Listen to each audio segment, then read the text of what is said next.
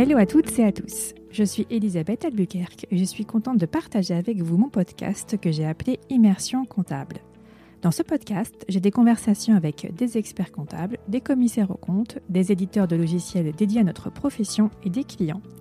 Je vous fais aussi un retour d'expérience sur mon installation Ex Nihilo. L'idée est de s'immerger dans le monde merveilleux de cette belle profession. Moi-même, étant experte comptable et commissaire aux comptes, je sais que nous n'avons pas toujours une image qui reflète la réalité. J'espère, avec Immersion Comptable, pouvoir partager ma vision de nos métiers et faire un retour d'expérience aux personnes qui l'écoutent. Mais j'ai besoin de vous. Si vous avez aimé ce podcast, n'hésitez surtout pas à vous abonner, à lui mettre 5 étoiles sur iTunes et à laisser un commentaire. Ça me permettra de faire connaître Immersion Comptable et ça me motivera pour continuer. Je tenais enfin à remercier mon sponsor, hello-digital.fr, sans qui Immersion Comptable n'existerait pas. Nous nous retrouvons pour un nouvel épisode de l'Immersion Comptable. J'accueille aujourd'hui Mathieu Chauveau, expert comptable, fondateur et dirigeant de Ça compte pour moi. Ça compte pour moi est un cabinet d'expertise comptable en ligne créé en juin 2015. On peut dire que c'est le bébé de la compagnie fiduciaire chez qui Mathieu travaillait. Nous avons parlé de l'histoire de Mathieu et il nous explique comment il est arrivé dans la profession d'expert comptable et il nous donne aussi des conseils pour démarrer son activité. Dans cet épisode, vous apprendrez comment a été créé le cabinet Ça compte pour moi et son organisation interne. Mathieu nous parle aussi des difficultés qu'il a rencontrées au tout début de Ça compte pour moi. Le cabinet a connu et connaît encore une forte croissance. Mathieu nous explique comment ils ont réussi à atteindre une telle croissance. Je suis sûre qu'il y a au moins une question qui vous vient à l'esprit quand on parle de cabinet d'expertise comptable en ligne. Low cost ou pas? Et puis d'ailleurs, euh, quelle est leur marge? Mathieu répond ouvertement à ces questions dans l'épisode. Il ne me reste plus qu'à vous souhaiter une bonne écoute. Bonjour Mathieu.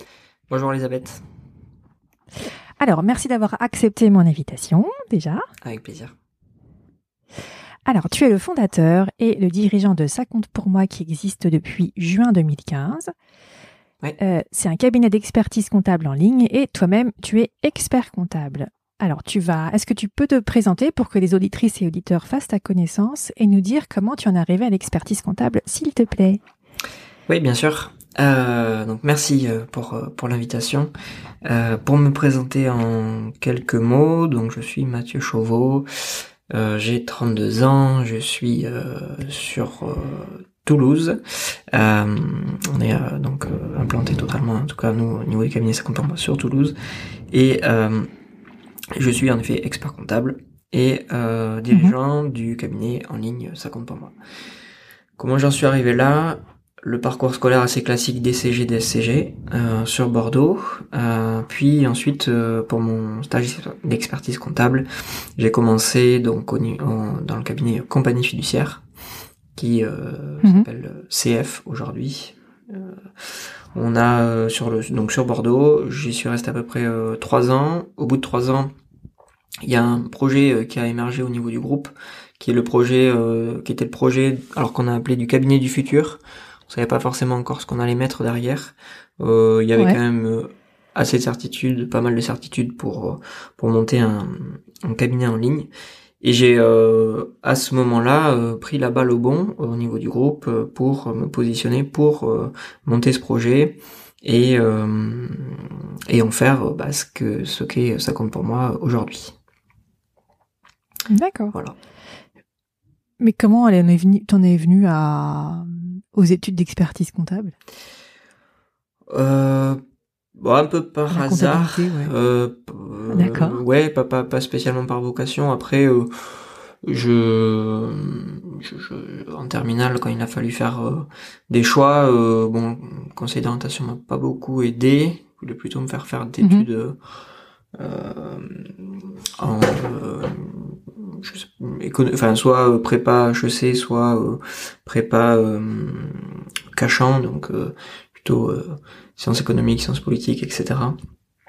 Bon, ça c'est pas quelque chose moi en tout cas qui me paraissait assez concret, donc il me fallait quelque chose de très concret avec un métier concret à la fin qui s'inscrit dans l'économie réelle, etc. Donc voilà, j'ai vu les études d'expertise comptable, ça m'a bien parlé. J'ai vu que les matières c'était du c'était concret, ça se, ça une, vraie, une vraie application euh, dans la dans la vie euh, réelle Et bon, ensuite après, au-delà de ça, le côté indépendant m'a forcément plu. Ah oui, tout de suite. D'accord. T'as été, t'as été déjà, ouais, ouais, Parce qu'il y en a certains qui se mettent dans la comptabilité, mais ils voient pas il voit il y a moyen court terme mais pas forcément long terme. Ah non non ouais moi c'était vraiment aussi le fait d'être indépendant de pouvoir avoir son cabinet et donc de à travers la gestion d'un cabinet gérer une entreprise en fait donc euh, mhm. le milieu de l'entreprise euh, m'intéressait, le milieu du business au, sens large, le fait d'être indépendant et euh, le fait que dès les études ça soit très concret.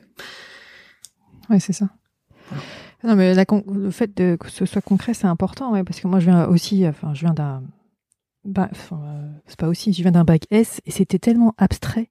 Ouais. Je suis là, là là mais je vais faire quoi de tout ça là? Je comprends pas. et après quand je suis arrivée dans la comptabilité j'ai fait ah ouais ah oui, ça y est, ça me parle ça. Mhm. J'ai l'impression d'être utile, quoi, de, de pouvoir euh, déjà ce que je vais pouvoir faire avec euh, les études que je suis en train de faire. Ouais, c'est ça. Voilà, et surtout qu'aujourd'hui, en plus, euh, quand on fait des études de comptabilité, on est sûr qu'on va avoir l'embarras du choix pour trouver un job, vu la tension qu'on a aujourd'hui sur le marché. Donc c'était pas encore tout à fait le cas euh, à, l'époque de mon bac, euh, donc j'étais en 2007. Mais euh, mhm. c'est c'est maintenant clair. là, on sait qu'en plus, en se lançant dans ces études-là, on aura on aura quelque chose de très concret, qu'on va avoir un, un job en tout cas le choix sur un job qui, qui, sera concret aussi à la sortie, en tout cas qu'on sera employable et que de toute façon on n'aura aucun problème pour trouver un job, euh, peu importe la région aujourd'hui en France. C'est euh, très très recherché, quoi. Et surtout dans les cabinets. C'est clair. Quand bien même on a fait des, des gains de productivité, euh, etc. Mais en fait, on recherche pas tout à fait les mêmes types de profils. Et puis bon, il y a mm des créations d'entreprises, euh, de l'entrepreneuriat qui fait que ça, ça se ressent forcément sur l'activité des cabinets. C'est clair. Mais en fait, t'as as eu ton diplôme, enfin t'as rien raté quoi. T'as as fait les études d'un trait. Euh, T'avais quel âge quand t'as eu ton diplôme, toi? Euh, Ouais, j'ai fait les études d'un trait. Euh, le DEC, euh, le DEC, euh, c'était en 2016. Ah oui, donc tout de suite après, ouais, t'as enchaîné sur Ça compte pour moi, d'accord. Ouais, le, en fait, j'ai commencé Ça compte pour moi sans être diplômé. puisque Ça mhm. compte pour ah, moi, oui. a commencé en deux... Alors même moi, je me suis mis sur le projet fin 2014. Euh, mhm. On a commencé le projet fin 2014, euh, le temps après de le construire, etc. Et on avait commencé déjà l'activité, en effet, sans que je sois diplômé. L'avantage, c'est que comme on était dans le giron du groupe, euh, c'était pas trop une problématique d'être diplômé de suite. D'accord. Ah oui, donc toi, ça t'a parlé tout de suite, en fait. T'as vu, la... ouais. vu tout de suite l'application que t'avais, l'utilisation que t'allais faire de ton diplôme. Sans surprise, le mémoire porté sur le, la création d'un cabinet. Oui, D'accord. Ah oui, mais alors attends, il y a six ans, euh, comment ça a été reçu euh ça, ça, ça, va, ça va, ah. franchement, ça va. C'était un risque, hein, clairement. Oui, bah oui, clairement. C'était un risque parce qu'on n'avait pas trop le vent en poupe, c'est vrai, à l'époque. Non. la profession.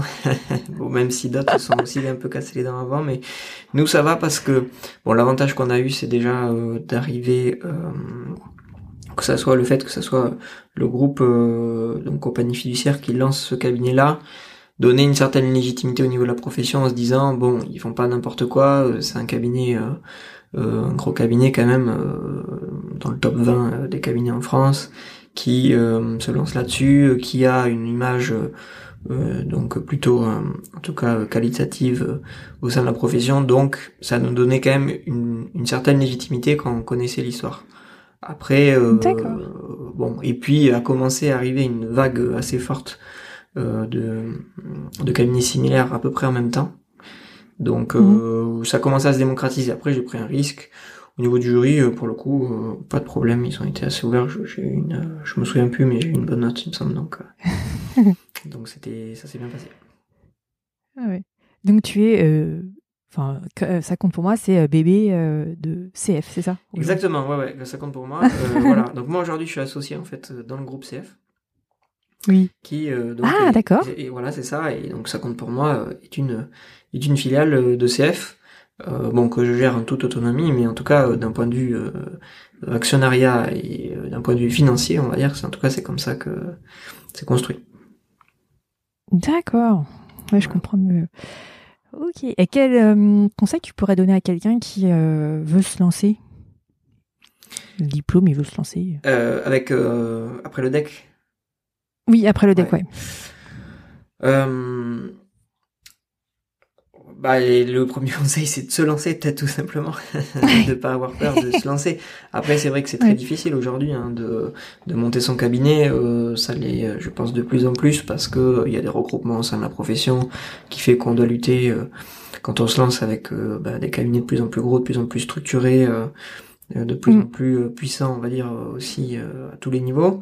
Donc c'est pas toujours facile, mais au final on se rend compte et moi je suis toujours, j'adore ça, je suis toujours agréablement surpris de voir justement encore des, des jeunes experts comptables qui se lancent et qui font des super trucs en fait, pas forcément d'ailleurs en ligne ou, ou, quoi que ce soit. C'est vraiment il y a, y a moyen. En fait il y a tellement à faire sur cette profession, tellement au final le, le, modèle historique a été répliqué tellement il n'y a pas eu des énormes innovations euh, sur la façon de faire qu'il y a énormément de choses mhm. à faire. Donc euh, il, y a il y a largement de quoi se distinguer. Euh, faut juste oser en fait. Je pense que c'est peut-être à la limite le conseil, c'est de oser se différencier, oser apporter euh, des une offre qui se veut différente de ce que proposer, ce que peut proposer le modèle traditionnel. Pas forcément vouloir faire quelque chose de généraliste qui ressemble aux autres. Euh, si on veut s'en sortir, je pense qu'il faut vraiment faire quelque chose de différenciant, forcément digitalisé avec euh, un, une approche euh, une approche tech importante. bon, certains même se lancent à développer leurs propres outils. Bon, ça, je pense que c'est un peu un peu compliqué quand même, mais il y a des très bons outils aujourd'hui sur le marché. Ouais, il y a des très bons outils. Enfin, ça commence hein, tout mm-hmm. juste parce que c'est vrai que les éditeurs historiques, franchement, ils ont pas été, euh, ils ont mis du temps à s'y mettre et bon, d'autres acteurs sont arrivés et ça les a fait un peu bouger, mais euh, bon, on a des nouveaux acteurs qui font ça très bien, donc euh, peut-être se concentrer vraiment plutôt sur sur l'offre, sur la stratégie que l'on veut adopter, sur son positionnement, pas forcément être généraliste, soit on peut se positionner sur des des niches particulières, soit on peut aussi se différencier par son son approche innovante, euh, que ce soit au niveau marketing, au niveau commercial. Il y, a, plein de choses à faire en fait. Donc c'est assez facile de se distinguer. Mm. Je pense que c'est comme ça que des gens qui se lancent vont arriver à se faire leur place. Et j'en connais plein. Et, euh, et ils se sont tous différenciés euh, vraiment. il y en a qui, qui grossissent vite. Ils sont partis tout seuls parce qu'ils avaient une approche innovante. Quoi. Voilà. Si on réplique le modèle, bon, c'est très difficile. Bah oui, il y a la concurrence quand même qui. ouais, franchement. C'est difficile parce que c'est. Ouais, c'est ça. C'est sûr, bah on lutte avec, euh, voilà, on lutte avec des gros en face euh, euh qui sont, mm. euh, qui sont, qui sont difficilement attaquables entre guillemets. Et mm. voilà, donc soit on se différencie par le prix, et je pense que c'est pas en tout cas une bonne solution. Alors, ça dépend en tout cas, mais y a un prix qui est adapté à la limite une demande, pourquoi pas. Mais en tout cas, se différencier par le prix juste pour le prix, bah c'est c'est un peu le début de la fin. Euh, se différencier euh, par contre par euh, une approche qui est structurée, qui est claire pour le client et qui s'adapte à son besoin, que ce soit par le prix, mais aussi par ce qu'on va pouvoir lui apporter. Là, ça a quand même encore aujourd'hui beaucoup de place et donc voilà, quelqu'un qui se lance, qui vient d'être diplômé et qui arrive à avoir une approche résolument nouvelle, il va s'en sortir. Hmm. Très bien. il faut avoir euh, des traits de caractère, comme tu disais, bah faut oser, faut pas avoir peur. Euh. ah clairement. Faut, euh, faut, faut quel trait de caractère tu verrais? Ouais. Ouais, c'est ça. En fait, je pense que des fois, bon, ça a quand même bien bougé dans la profession, donc c'est quand même aussi beaucoup plus ouvert. Mais bon, il faut pas se cantonner à croire que on est une profession où euh, il y a des codes à respecter. Alors oui, il y a des codes bien sûr, mais on les a tous quand on a le deck généralement. Euh, par contre, euh, pas se limiter à avoir une image des fois trop sérieuse, trop coincée, etc. Je pense que aussi il faut dans la communication et dans l'image que l'on donne de son cabinet, les chefs d'entreprise ils ont aussi envie d'avoir des experts comptables qui leur ressemblent. donc si on a de plus en plus d'entrepreneurs qui sont bah, jeunes, de plus en plus jeunes, de plus en plus euh, sur des euh, secteurs innovants, donc ils ont envie d'avoir un expert comptable qui leur ressemble. S'ils ont un expert comptable où ils voient qu'il y a une image de dynamisme jeune qui euh, ne reflète pas l'image historique que l'on peut avoir de la profession, ça va leur plaire, leur parler. Hmm. Très bien. Et donc toi, tu t'es fait accompagner parce qu'il y avait CF derrière, mais il y a eu d'autres personnes aussi qui ont joué un rôle important dans, dans cette aventure? Alors, accompagner oui et non, parce qu'en fait, vraiment, l'idée, ça a été de partir de zéro, d'avoir carte blanche pour tout construire. Donc, moi, je suis, je me suis volontairement écarté de CF, du modèle CF, et de faire intervenir des gens de CF. Donc, le, le, le le groupe a participé à la maturation du projet en interne sur euh, les grandes lignes de, ce qu'on allait construire. Par contre, une fois qu'on l'a lancé, euh, vraiment euh, l'idée ça a été de se détacher totalement et de bah, d'oser, d'innover justement, d'aller vraiment revoir tout à zéro pour pouvoir mhm. avoir une approche différenciante. Donc il y a eu des choses où on s'est loupé, mais voilà un certain nombre de choses aujourd'hui se répliquent sur CF justement parce qu'on les a testés et qu'on a vu que ça fonctionnait. Donc il n'y a pas eu forcément d'accompagnement à ce niveau-là. Par contre, au, au début, on était deux. Euh, donc euh, il y avait Mathilde et moi-même. Donc Mathilde qui n'est mhm. pas euh, expert comptable, qui elle a plutôt une, avait une casquette plutôt marketing commercial et qui s'occupait de cette partie-là. bien complémentaire. Exactement, ça m'a permis justement moi de bien connaître ces sujets parce qu'au début j'aurais été incapable de les gérer. Euh, ben aujourd'hui, c'est moi, qui les... c'est moi qui les gère avec le temps. C'est bon, j'ai pris l'expérience, mais euh, voilà, ça, ça, a permis vraiment d'avoir en effet deux casquettes complémentaires. Moi, j'ai pu euh, m'occuper de mettre en place un certain nombre de choses sur le volet expertise comptable. Elle sur ça, mais pour le coup, on interférait aussi beaucoup euh, entre les deux spécialités pour que apporter un œil neuf. Voilà, aussi ça, ça, ça c'est super important. Euh, faut vraiment pas hésiter à prendre l'avis de gens qui ne et surtout d'ailleurs le faire même prendre l'avis de gens qui ne sont pas comptables. Euh, parce que souvent on est enfermé dans des carcans et on a un peu des œillères sur la façon de fonctionner.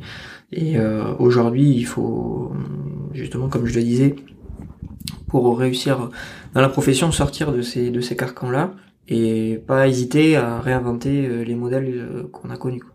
Donc c'est super intéressant d'avoir la vision, et je le fais encore beaucoup, de demander euh, l'avis euh, de personnes qui ne sont pas comptables. bon, des fois, bon, bah, après à nous de juger si c'est pertinent ou non, mais ça permet vraiment d'avoir d'autres une autre vision. Très intéressant. Donc on était deux au départ avec Mathilde. Mm. Mathilde, entre temps, elle est elle est, euh, elle est partie. Euh, moi, je me suis retrouvé tout seul. Donc, à un moment, euh, c'était en 2018. Et pendant un an et demi à peu près, c'est ça Voilà, c'est ça. Et après, en fait, j'ai euh, Romain qui qui m'a rejoint. Alors lui, qui est expert comptable mhm. et qui voilà, et on est deux aujourd'hui à co-diriger le cabinet.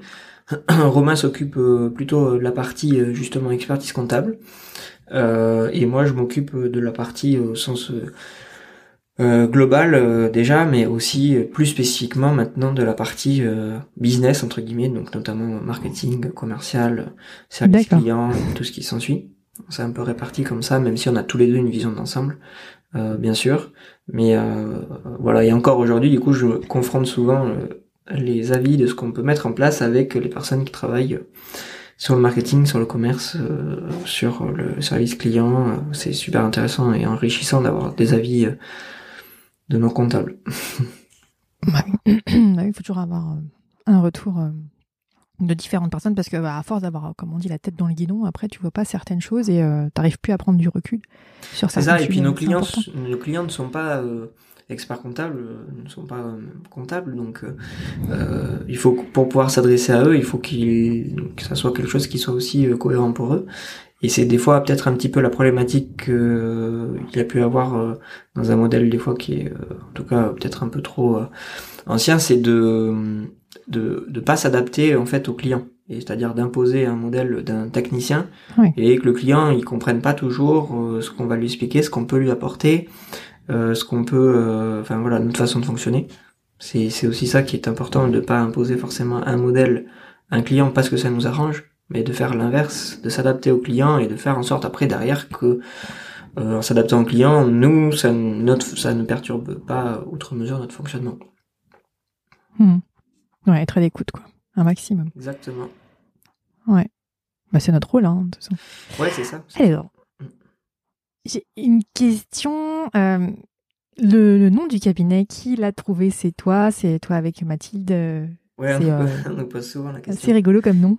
Ouais. Euh, ouais, c'est trop, je trouve ça bien, sympa. on tient beaucoup, ouais, c'est sûr. Euh, en fait, on a fait un brainstorming euh, euh qu'on avait élargi d'ailleurs pour le coup à tous CF, à tous les salariés, et euh, en fait, il y a plein de noms qui sont ressortis. Alors, ce nom-là est pas exactement ressorti.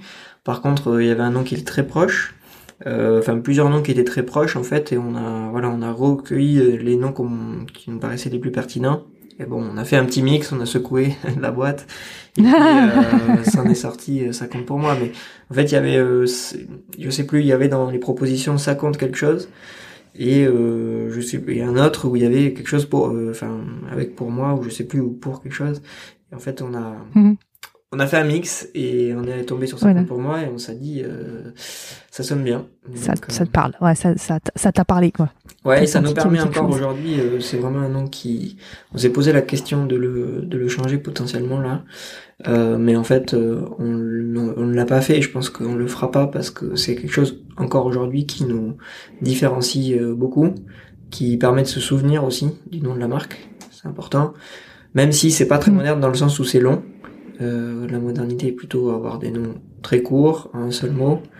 Euh, bon, euh, on y tient quand même, donc je pense que le fait que ça soit long, c'est pas grave, ça c'est compensé par le fait qu'on le retienne. D'accord. Mais alors, comment l'idée est venue de créer un cabinet en ligne? Vous aviez fait une étude de, de, marché, vous aviez sondé sur le terrain, je sais pas, comment vous avez réussi à avoir cette idée?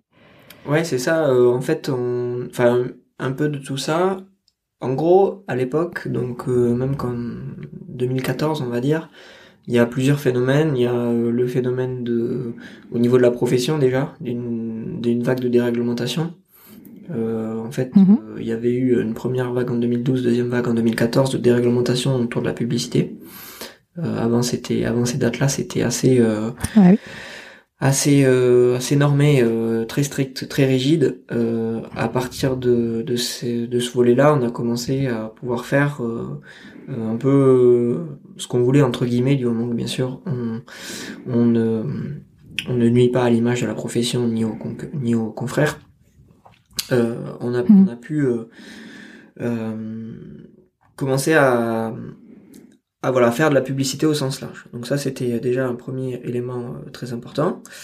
Euh, ensuite, euh, donc il y avait une deuxième un deuxième élément qui était la digitalisation des services qui se faisait progressivement. On a eu les banques en ligne qui ont qui, qui marchaient bien à ce moment-là, en tout cas notamment au niveau des particuliers commençait à avoir pas mal de services en ligne. Il y avait une vague e-commerce, donc vente de biens en ligne euh, encore avant. Mais là, au début, euh, à, cet horizon-là, on avait le début des services en ligne et il y avait déjà quelques cabinets d'expertise comptable en ligne, alors très très peu, hein, et euh, dans ceux qui sont vraiment aujourd'hui des acteurs principaux, en tout cas il y en avait deux.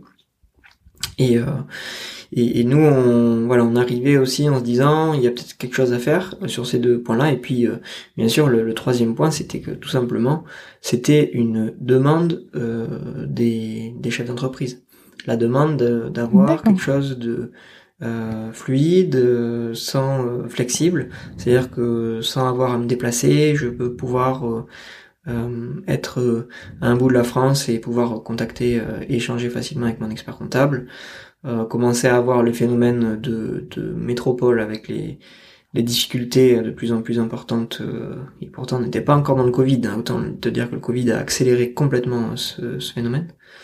Euh, Mais euh, on, avait, euh, on avait déjà commencé à, les prémices de voilà d'entrepreneurs nomades qui sont dans les métropoles veulent se déplacer le moins possible et commencent à être à l'aise avec leur ligne.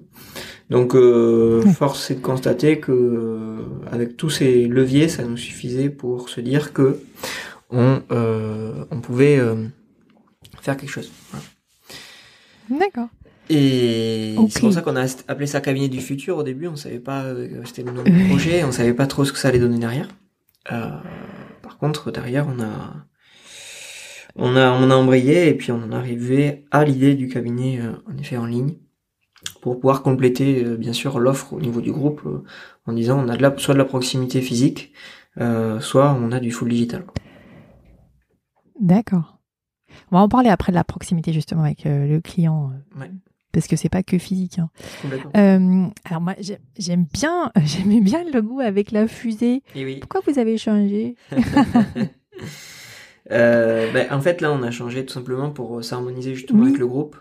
Euh, en ah, fait, on a le même logo euh, sur tout le groupe et toutes les, les, entités du groupe. On a voulu euh, faire un écosystème vraiment complet et euh, bien euh, marquer justement l'appartenance à cet écosystème, donc dans tout le groupe. C'est-à-dire qu'on a sur c'est pour ça que Compagnie Fière a changé de nom au passage, est devenu CF.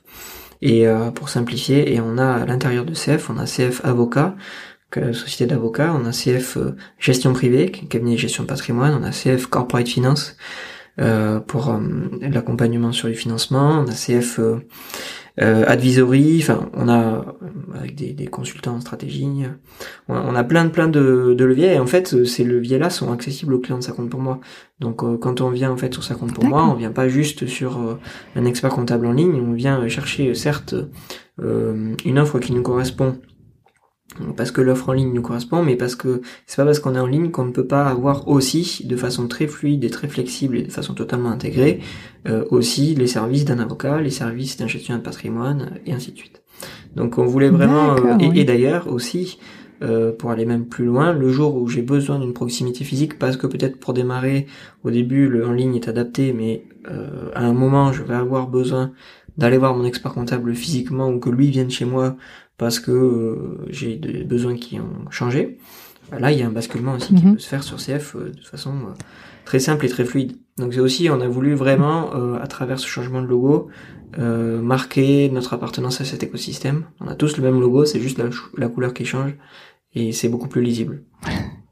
Oui, le, c'est un espèce de, c'est un rose, hein, c'est ça? Ouais, on est toujours sur le rose en fait historique.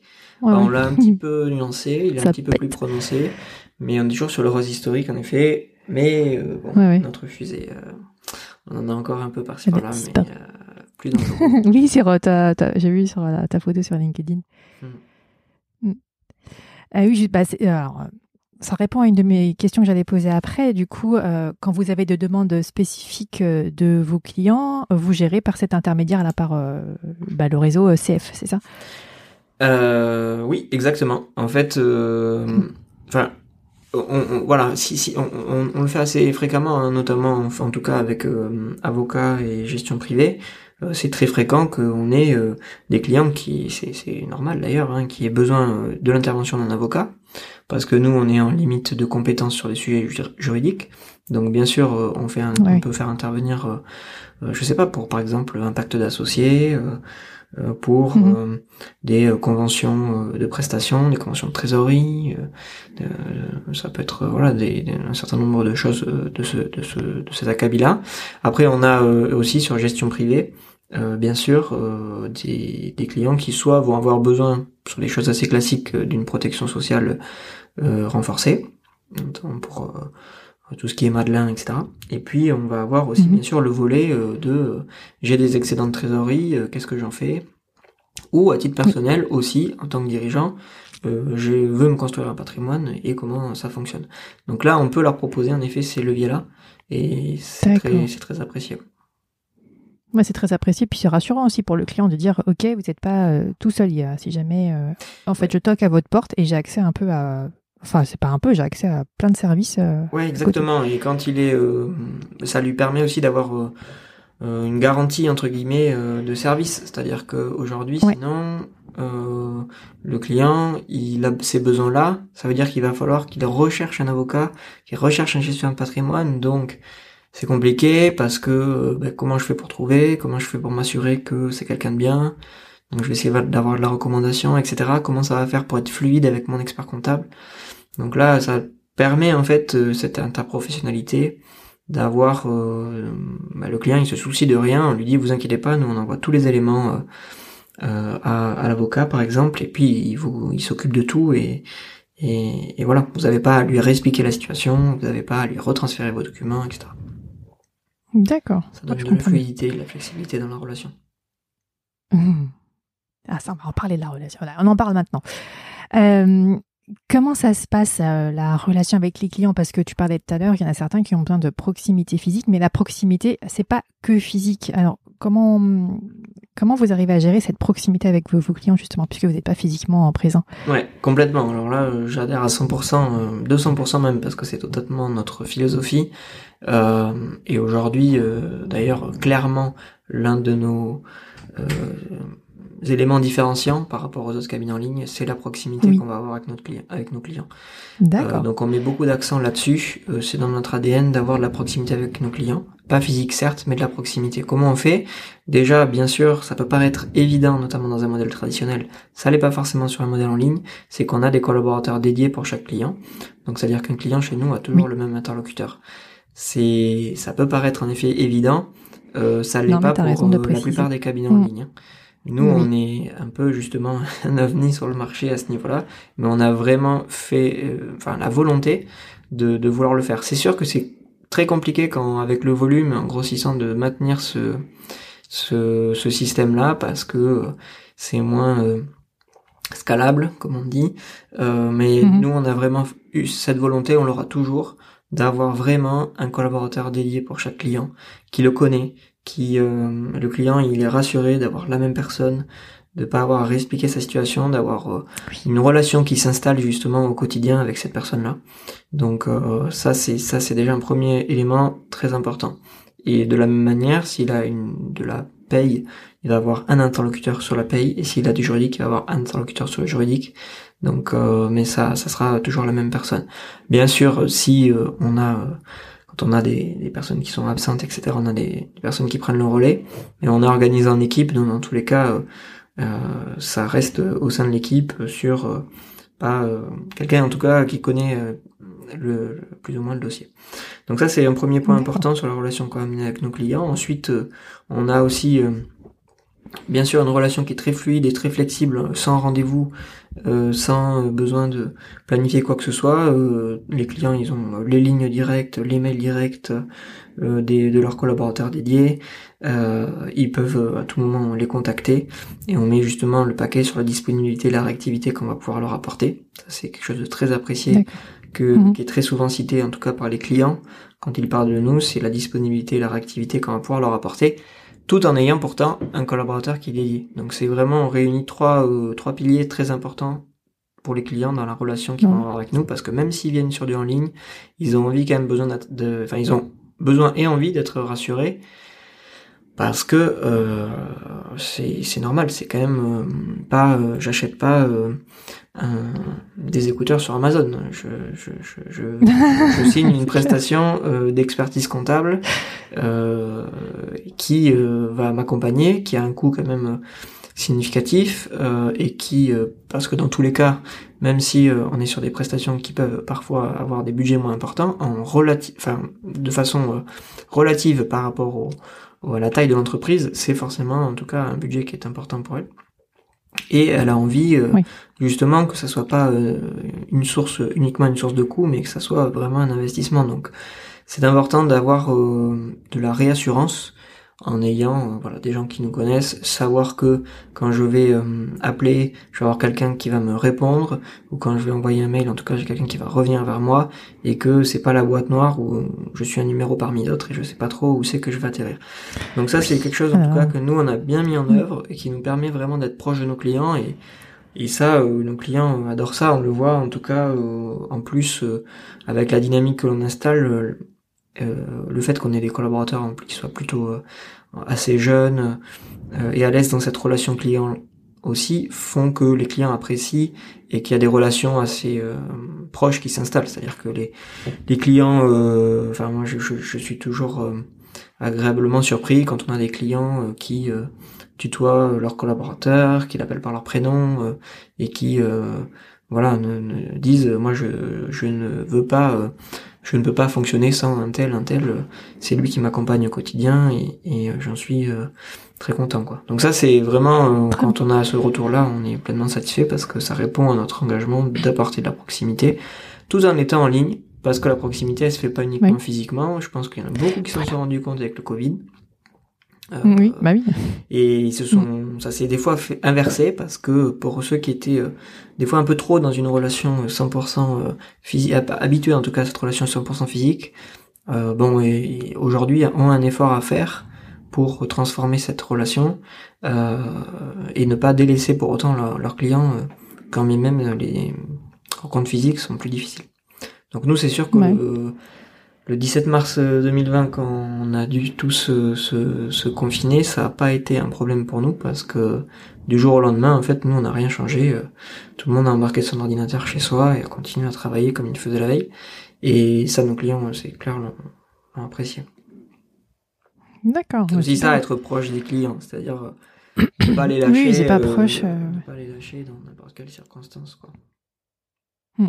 Non, mais c'est euh, important ce que tu dis de, de, de dire qu'il y a un collaborateur dédié pour un, un, client. Parce que là, j'ai récupéré certains dossiers où c'était des, des experts comptables en ligne, alors je cite pas, hein, mais il disait quand j'appelle, j'ai jamais la même personne. Je... Et c'est un et, problème. Même hein. moi, quand j'ai appelé pour récupérer les informations, il m'a dit ah ben non, on n'a pas de collaborateur dédié. Moi, je suis resté ah bon, d'accord. Hein. Et oui. Et c'est la plupart des cabinets en ligne qui fonctionnent comme ça. Euh, mm. En tout cas, les, les, les, gros acteurs dont on fait partie, mais euh, en tout cas, on est cinq gros acteurs. Euh, on est euh, on est le seul à, le faire. Et en fait les autres le le, le, font pas parce que euh, c'est un modèle qui est beaucoup plus flexible que de ne pas avoir de collaborateurs dédiés parce que ah, oui. bah, voilà ça c'est sûr ça apporte de la flexibilité et des avantages. Mais alors là typiquement c'est ce que je disais tout à l'heure. Pour moi faut réaligner au bout d'un moment en tout cas les intérêts du cabinet et les intérêts du client. Bah, c'est ça. Bah, là tu vois le client il se plaignait en disant j'ai jamais la même personne. Euh, ah, J'explique 20 euh, fois. Euh, voilà, c'est pourtant il est jeune, hein, c'était insupportable. Mais après, il y en a à qui ça convient bien. pouvais plus. Euh, et la preuve, hein, ces cabinets-là fonctionnent bien. Donc il y en a à qui ça convient bien, mais en tout cas, voilà, c'est pas nous en tout cas la cible que l'on que l'on a. nous, on, souhaite des, des, des clients qui accordent une importance à la proximité, à la relation qu'ils vont avoir avec nous, et à l'accompagnement qu'on va pouvoir leur apporter nous, euh, quand même on a un cabinet en ligne et qu'on pourrait euh, avoir l'image euh, d'un faiseur de bilan entre guillemets euh, de, ne faire que ça. bah nous c'est pas en tout cas mm. la volonté que l'on a clairement. Ni pour nos collaborateurs ni pour nos clients parce que personne n'y trouve forcément son intérêt en tout cas chez nous à faire ça. Nous ce que l'on souhaite c'est vraiment en tout cas apporter une prestation complète à nos clients. Alors certains ne vont venir et ne vont avoir besoin juste que de leur bilan et vont pas aller chercher plus loin parce qu'ils en ont pas le besoin et que ça leur va très bien, il ben, n'y a aucun problème. Euh, par contre, mhm. ceux qui veulent aller plus loin, mais il n'y a aucun problème pour aller plus loin. Comme je le disais, on va, on a, bien sûr, on a l'interprofessionnalité dont on parlait, mais on a aussi, bien sûr, nous déjà, avec toutes les compétences qu'on a en interne, que ce soit sur la comptabilité, la paye, le juridique, on, va déjà accompagner nos clients bien plus loin euh, que le bilan et la TVA.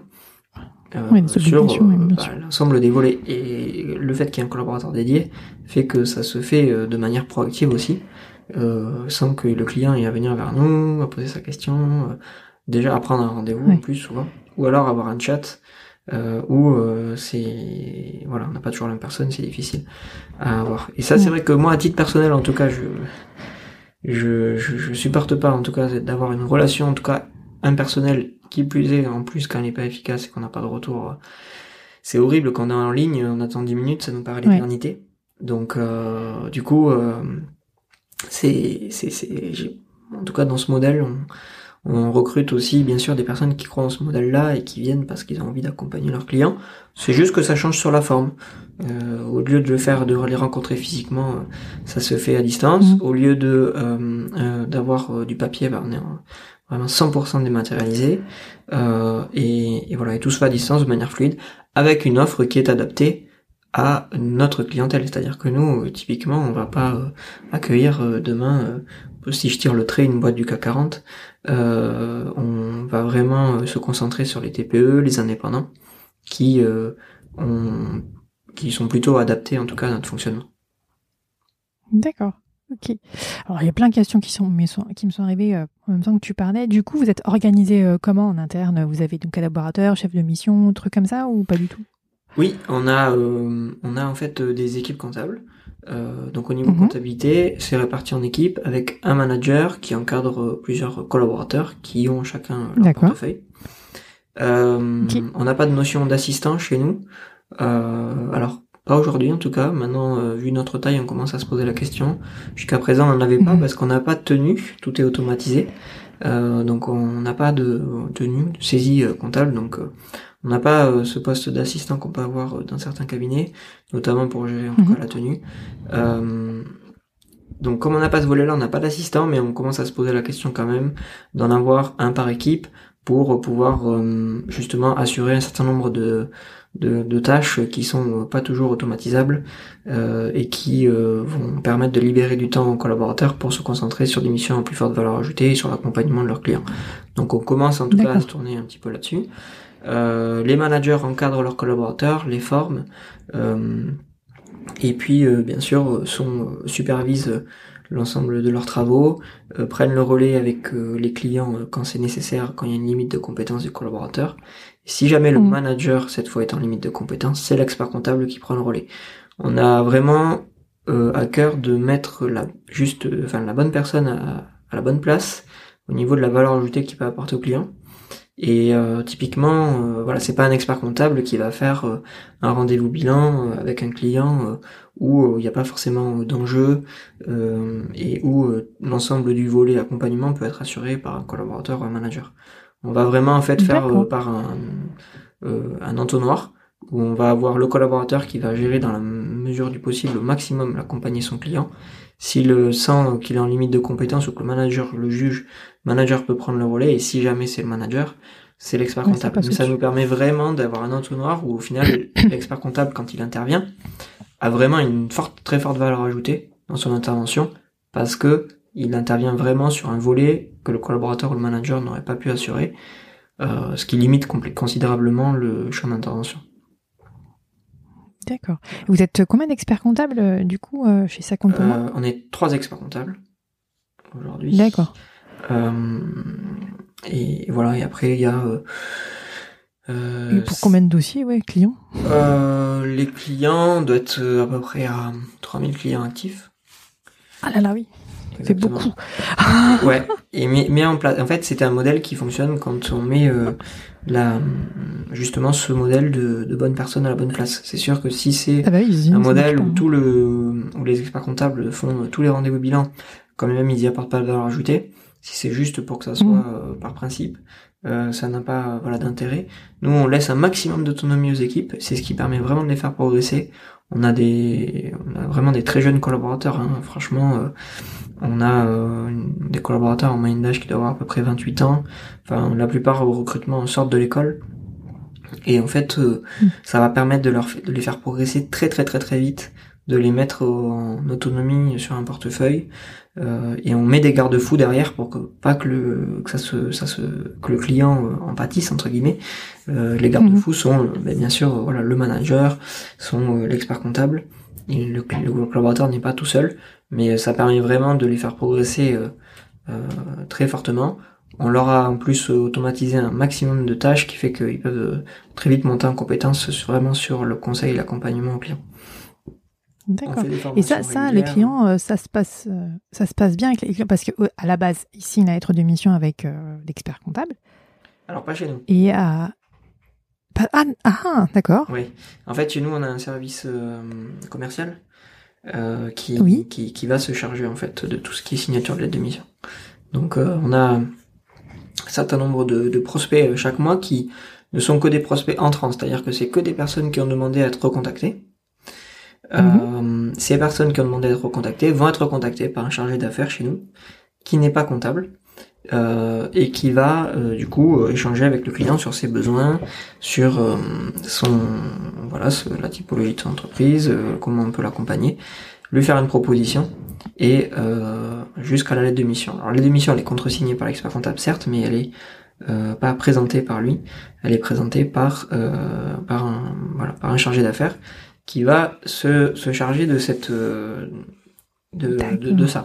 Donc ça c'est déjà un Mmh, un je point, mieux. euh, qui est important parce qu'en effet on n'aurait pas la capacité euh, vu notre croissance aujourd'hui nous de de, de faire ça Euh, donc on a parce qu'ils sont euh, en tout cas euh, quatre sur le, le service commercial euh, et après derrière on a une fois que la lettre de mission est signée des personnes qui vont s'occuper euh, de ce qu'on appelle l'onboarding, donc en tout cas la mise en place et l'accueil du client, la mise en place de son dossier, le fait de s'assurer que tout fonctionne bien pour lui, tout est ok, etc. avant même qu'il soit attribué à un collaborateur comptable.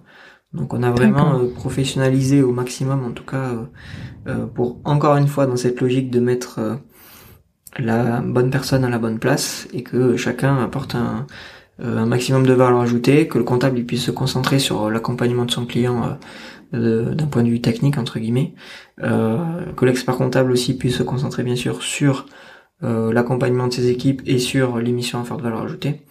Et mmh. voilà où chacun est, on met en tout cas les compétences de chacun là où ils sont les meilleurs au service du, du client. D'accord. C'est pour ça qu'on a un service marketing, un service commercial et euh, un service customer success qui euh, s'occupe de l'onboarding et de euh, faire vivre la relation client, c'est-à-dire euh, vraiment enlever tous les petits cailloux euh, des chaussures des clients mhm. sur des problématiques quotidiennes, des problématiques quotidiennes pardon que que, qui sont assez généralistes et que ne pourrait pas résoudre le collaborateur comptable. Donc on a vraiment euh, ce panel-là global pour accompagner nos clients et c'est là où, pour le coup, là on se différencie quand même d'un modèle traditionnel euh, et qu'on est à la frontière entre un voilà, modèle traditionnel et un modèle un peu plus euh, classique d'entreprise SaaS en tout cas, c'est-à-dire de, de service en ligne. D'accord. Oui, donc pour l'acquisition client, euh, alors comment déjà au début comment vous avez réussi à vous faire connaître et euh, à réussir à inspirer confiance euh, vis-à-vis des clients? Mhm. On s'est fait connaître bah, par le par de manière enfin par l'acquisition digitale bien sûr au début donc c'est-à-dire bah des leviers mm. d'acquisition à la fois payants et à la fois naturels entre guillemets donc mhm. les payants c'est du Google AdWords c'est c'était euh, voilà à l'époque certains réseaux sociaux, euh, Facebook par exemple. Et puis euh, aussi on avait des levées payants à la limite qui n'étaient pas full digital à cette époque-là. On avait fait le salon des entrepreneurs. Voilà, on avait fait quelques publiés reportages au niveau presse. Ensuite, au-delà de ça, on avait des leviers naturels entre guillemets avec le référencement naturel de notre site. On a fait beaucoup de contenu, on continue encore aujourd'hui à faire beaucoup de contenu pour euh, pouvoir euh, euh, répondre à des problématiques bah, de, de, chefs d'entreprise qui vont justement, ça va répondre à la deuxième question, comment on les rassure On les rassure par le, justement ce contenu-là en leur montrant que notre compétence. C'est aussi souvent un peu ça qui, enfin c'est ça qui est important. Le client quand il va signer, il sait pas forcément derrière, on peut lui promettre tout ce que l'on souhaite, ben il sait pas si derrière ça va suivre. L'avantage quand on attire quelqu'un par le contenu, c'est qu'il sait déjà qu'on a les compétences pour pouvoir répondre à sa question parce que bah, potentiellement on a euh, ce contenu qui a déjà été traité. Donc soit par des articles, soit par des webinars, soit par des euh, simulateurs, soit par des posts sur les réseaux sociaux, soit par des livres blancs. D'accord. Plein de moyens de le faire. Et ça c'est vrai mm. que c'est quelque chose aussi qu'on a fait depuis le début et qui nous permet aussi de vraiment le faire de façon différente. Nous, ça nous plaît beaucoup de le faire comme ça, plus que par le levier payant, où non seulement on n'a pas forcément euh, que des prospects qui sont très qualifiés, euh, qui correspondent pas forcément en tout cas à, notre à nos valeurs et à ce qu'on recherche. Et puis on a euh, aussi euh, bah, le plaisir en tout cas de pouvoir accueillir des clients qui sont déjà un petit peu conquis entre guillemets et acquis à notre cause sur ce qu'on va pouvoir leur apporter. Donc c'est ça c'est mmh, assez plaisant. Donc voilà comment on a on a démarré. Et puis après, aujourd'hui, on a toujours un peu, bien sûr, l'ensemble de ces leviers, mais on a un très gros levier sur euh, la recommandation, bien sûr, de nos clients. Aujourd'hui, on a à peu près 40% mhm. de nos nouveaux clients qui sont des recommandations, donc du bouche à oreille hein, en tant que tel. Même quand on fait du digital, au final, il n'y a pas de révolution là-dessus. Euh, quand on fait euh, quand on satisfait ses clients et qu'on fait bien euh, son boulot, généralement ça a des répercussions naturelles niveau business sur la recommandation. Donc ça, on est à 40% à peu près de nos nouveaux clients qui sont recommandés. D'accord. On essaye Avant, c'était combien ça enfin, C'était zéro. Euh, ouais, ça ne fait qu'augmenter alors. Parce que mécaniquement. La, la, balance, elle est en train de se pas, ouais, dans l'autre sens. Ouais, bien sûr. Mais notre base client est plus importante, donc mécaniquement, euh, hmm, bah mécaniquement, ça, mathématiquement, ça devrait peser plus. Alors, on a aussi quand même notre trend de, de, croissance qui augmente, donc Euh, ça, ça n'augmente pas forcément de façon exponentielle, mais euh, ça augmente quand même. On a la volonté de continuer à l'augmenter. On va essayer en tout cas de mettre en place un maximum de choses, notamment le service Customer Success dont je parlais tout à l'heure, chose de très récent, qui va nous permettre d'essayer de, d'agrandir encore plus cette cette voilà cette recommandation. Et puis après on a mhm. les, des certains partenaires qui nous apportent aussi des prospects partenaire de confiance aussi, là c'est pareil, on va pas non plus euh, dans tous les sens. On essaye vraiment de de se concentrer sur euh, voilà des partenaires qui nous ressemblent et qui vont nous apporter des prospects qualifiés. D'accord. Et ensuite le troisième volet, bien sûr, c'est encore l'acquisition via notre site, alors principalement du naturel, euh, parce que ce qu'on appelle le SEO, donc du trafic naturel sur notre site. Et on a à mhm. peu près 100 000 visiteurs par mois, 100 000 visiteurs uniques par mois. Donc euh, mécaniquement, dans ce lot-là, euh, on va avoir euh, soit des gens qui vont d'abord consommer entre guillemets notre contenu et par exemple s'abonner à notre newsletter ou télécharger quand ils téléchargent un simulateur ils vont après recevoir automatiquement une suite de mails sur des contenus similaires à ce qu'ils ont pu télécharger donc ça va mhm. leur apporter du contenu et puis peut-être qu'au bout d'un moment quand ils auront le besoin en tout cas d'avoir et l'envie d'avoir euh, plus d'infos, euh, ben, pouvoir faire leur, euh, leur présenter nos offres. D'accord. Quel est votre taux de transformation du coup aujourd'hui? Euh, alors, le taux de transformation, alors toujours pareil, ça dépend comment on le calcule parce que bon, il y a plusieurs euh, le départ. Ouais. Alors, si on part vraiment au global, euh, on doit être à peu près sur le, on doit être à peu près à à 20% euh, sur vraiment le total euh, de prospects euh, qui ont fait une demande et le nombre de clients signés à la fin. Par contre, nous on calcule une deuxième statistique qui est plutôt autour de 40%, mhm. qui est euh, plutôt le nombre de clients sur le nombre de leads, euh, donc le nombre de prospects pardon, qualifiés. Donc vraiment qualifiés, c'est-à-dire dans notre cible, qui ne sont pas, qui sont, qui ont vraiment un vrai besoin, qui n'ont pas fait juste un test ou juste euh, voilà, quelqu'un qui n'a pas un besoin mais qui a quand même rempli un formulaire ou quoi que ce soit, ça arrive, ou quelqu'un qui est tout simplement injoignable. Bon, là, eux, ceux-là, on les exclut. Et quand on arrive, en tout cas, à prospect euh, qualifié entre guillemets, donc vraiment à qui on a de quoi faire une proposition et euh, la signature finale, on est autour plutôt des 40%. D'accord, oui, bah, c'est bah, c'est très bien parce que en général c'est 30, enfin 30% c'est bien. Donc si tu me dis 40, ouais, vous êtes vous êtes vraiment bien. Ouais, généralement, c'est ce si... Non, vas-y, vas-y. Oui, pardon, pardon. Non, vas-y. non, non, mais bien sûr, on essaye d'agrandir cette, euh, cette statistique-là, mais euh, on, on, y arrive... Euh, en fait, ça, ça passe pas plusieurs leviers, ça passe aussi déjà par le levier de marketing, qui est qu'en fait, il faut que ta communication s'adresse à la vraiment à la bonne cible. Euh, pour avoir vraiment du prospect qualifié. Parce qu'avoir un volume de prospects, euh, s'il n'est pas qualifié, ben, c'est pas intéressant, quand même c'est gratifiant parce que on va perdre du temps à euh, traiter euh, ces personnes-là pour leur dire que soit on peut pas les accompagner, soit tout simplement, alors c'est pas qu'on peut pas, mais qu'en tout cas on juge que notre accompagnement n'est pas le plus adapté. Et ça arrive, hein, ça, euh, mhm. qu'on leur dise non, ben là pour le coup, moi je pense que l'accompagnement le plus adapté, c'est d'avoir une proximité physique, euh, d'avoir une, parce que vous semblez pas forcément maîtriser pleinement euh, les outils digitaux, parce que euh, vous avez besoin que d'avoir quelqu'un qui vienne dans votre entreprise, ou parce que vous êtes sur un secteur qui est très spécifique et qui nécessite d'avoir quelqu'un de spécialisé sur le sujet. Donc on a un certain nombre de secteurs mmh, typiquement que l'on prend pas parce que on n'a pas envie justement de pas être à la hauteur euh, des attentes du client. Ok. Et euh, quel est votre budget Alors, si ça ne te dérange pas de le dire, hein, de, au niveau communication sur Internet, et combien ça représente environ par euh, client en coût? Oui. budget global sur l'année, on doit être vraiment. je prends tout, hein, c'est pas que du de l'ads entre guillemets, c'est-à-dire c'est pas que du. Mhm du, de, la, de la pub payante sur euh, Google ou autre. Euh, ça va être aussi, ça va passer par plusieurs leviers en tout cas.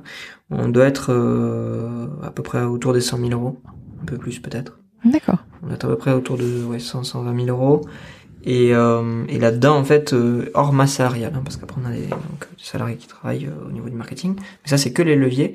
Et en fait, là-dedans, on va avoir la rémunération de nos apporteurs d'affaires entre guillemets, c'est-à-dire les partenariats que l'on a et à qui on va ré, rétrocéder une commission. On va avoir bien sûr le plus gros, le, la plus grosse partie de tout ça, c'est les leviers d'acquisition payants.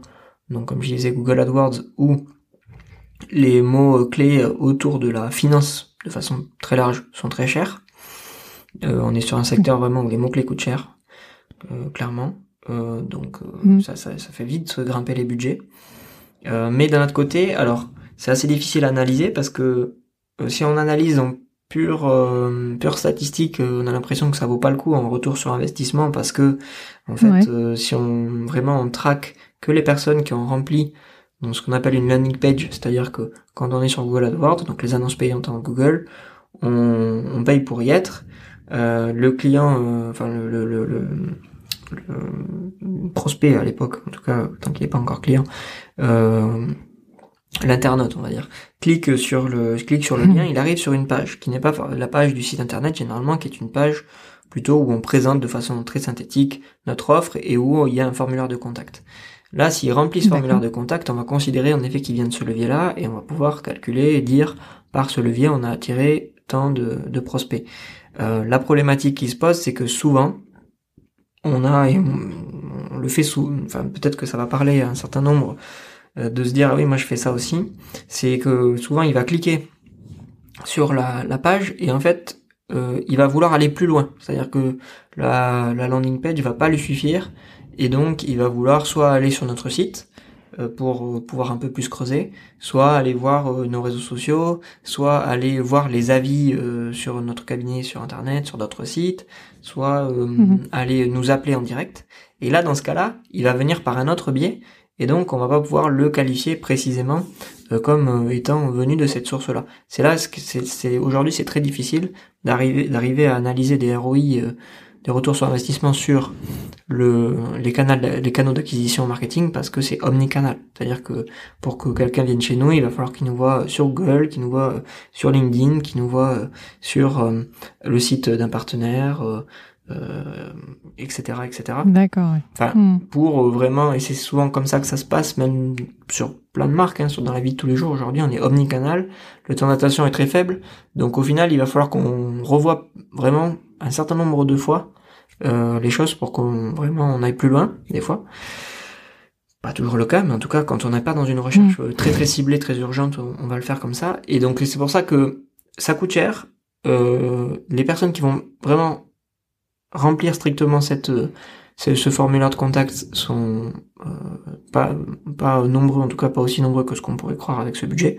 Par contre, si on les mm. coupe, ces, ces, ces annonces payantes, ça a une répercussion immédiate sur tous les autres euh, canaux d'acquisition. C'est-à-dire que si on les coupe, parce qu'on se dit, oh ben en fait, au final, il n'y a pas grand monde qui remplit le formulaire de contact, on va se rendre compte que ça va diminuer le nombre de, de visiteurs euh, sur notre site, ça va diminuer euh, les prospects qu'on va avoir par les autres canaux, parce qu'en fait, c'est un moyen de visibilité. Donc, il faut aussi le voir comme de la notoriété, et pas forcément comme un canal d'acquisition purement qui va rapporter du volume en prospect.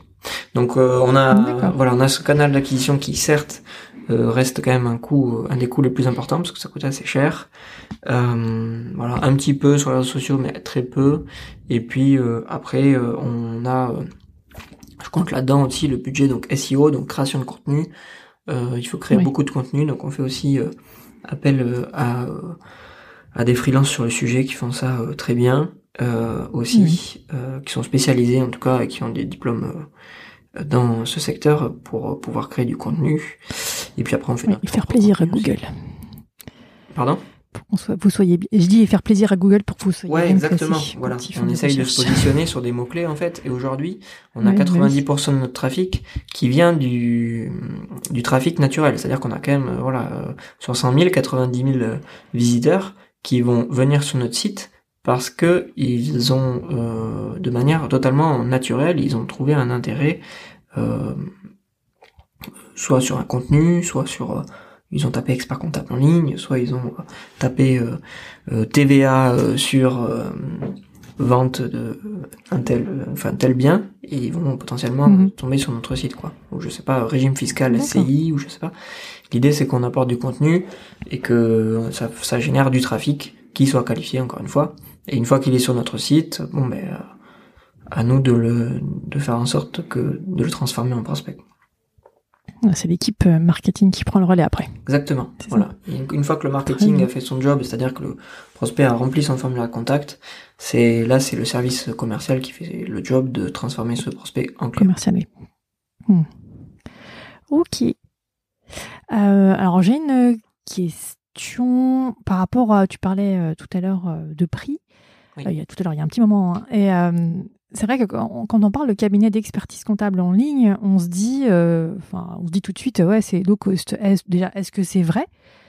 Euh, Et comment vous réussissez à avoir euh, une marge? Et si ça te dérange pas de nous dire si quelle marge vous avez aujourd'hui? Mhm. Ouais, bien sûr. Alors, J'ai euh, plein de questions. Hein. ouais, ouais, non, mais il n'y a pas de problème. Euh, c'est des très bonnes questions en plus. Du coup, euh, c'est donc déjà, est-ce que c'est vrai de dire cabinet en ligne c'est low cost? Euh, Non, c'est pas vrai. En tout cas, c'est pas euh, une, euh, c'est pas général, c'est pas standard et c'est pas général comme affirmation. Ça peut l'être. Ça peut l'être totalement, mais tout comme un cabinet traditionnel Mhm. peut l'être aussi d'ailleurs, je pense. Euh, je- sur certains que, que je que je connais ou en tout cas où on a repris des dossiers, ça, ça peut complètement l'être. Mais euh, ça peut- je pense oui. que ça peut l'être dans tous les cas. C'est-à-dire que il faut pas le généraliser. Donc ça peut, pourquoi pas. Mais par contre, c'est absolument Mhm. pas une euh, vérité dans le sens où nous, on s'inscrit pas euh, du tout euh, là-dedans.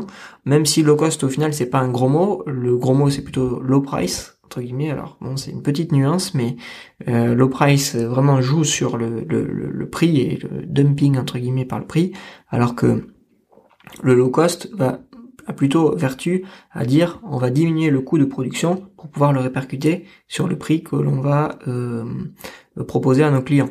Donc dans ce sens-là, nous euh, c'est ce qu'on a quand même voulu construire, c'est-à-dire qu'on s'est aussi dit euh, notre cible de clients euh, qui est donc de la TPE et des indépendants qui sont euh, voilà des clients qui auraient pas forcément poussé la porte d'un cabinet d'expertise comptable en temps normal parce qu'ils osaient pas ou parce que euh, le ticket d'entrée était trop élevé, trop élevé pardon.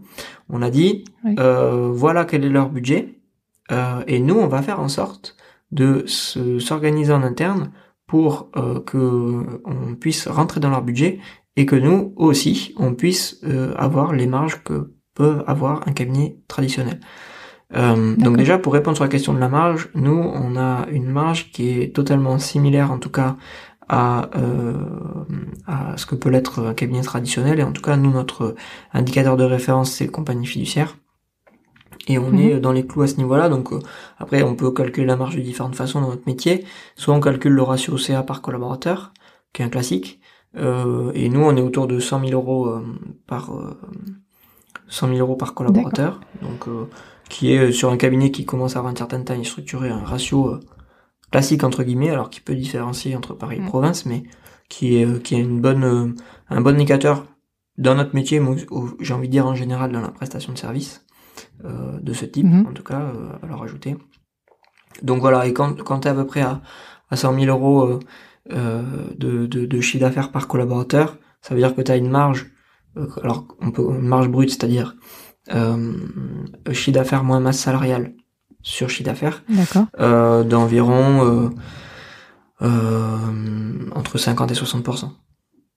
D'accord. C'est-à-dire qu'en gros, Oui, ta masse salariale Mhm. représente entre euh, autour de entre 40 et 50% de ton de ton chiffre d'affaires. Voilà. Donc ça c'est euh, un ratio sur lequel on que l'on tient nous euh, et qui est du coup euh, bah, très proche pour le coup d'un cabinet euh, euh, traditionnel. Mhm, Donc en soi, fait, euh, on on n'a pas de on a certains qui certains cabinets qui sont en dessous, certains qui sont au-dessus sur des marchés de niche, etc. Mais mais on est euh, sur un ratio assez classique. Donc euh, là-dessus, on, nous on n'a pas euh, renié spécialement nos marges pour euh, pour pouvoir proposer euh, un prix. Donc on pourrait se dire oui, mais c'est parce qu'ils rognent sur la qualité.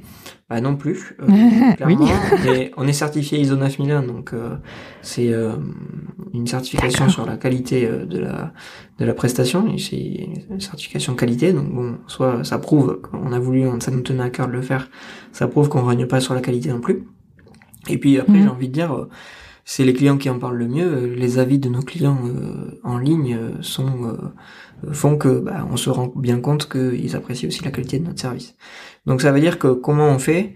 Non seulement c'est parce qu'on a un prix qui est adapté à un client. Donc des fois les prix peuvent paraître bas, mais en fait pour cette typologie de clientèle c'est pas si bas que ça. Certains cabinets d'ailleurs euh, euh classiques aussi euh, pratiquent ce genre de prix avec ce genre de client.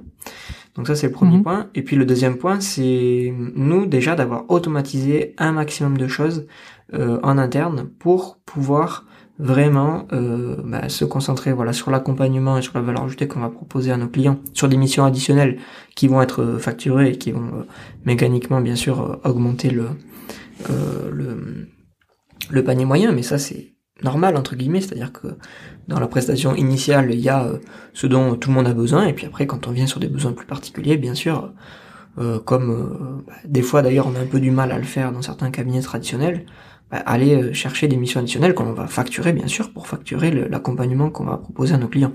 Donc nous aussi on est mhm. bien sûr dans cette dynamique là. Et, euh, et, voilà, on a un panier moyen au final euh, aujourd'hui euh, qui doit être à, autour de 1800 euros à peu près, pas, loin de 2000 euros en tout cas si on exclut tout le volet SCI, Loire meublé, etc.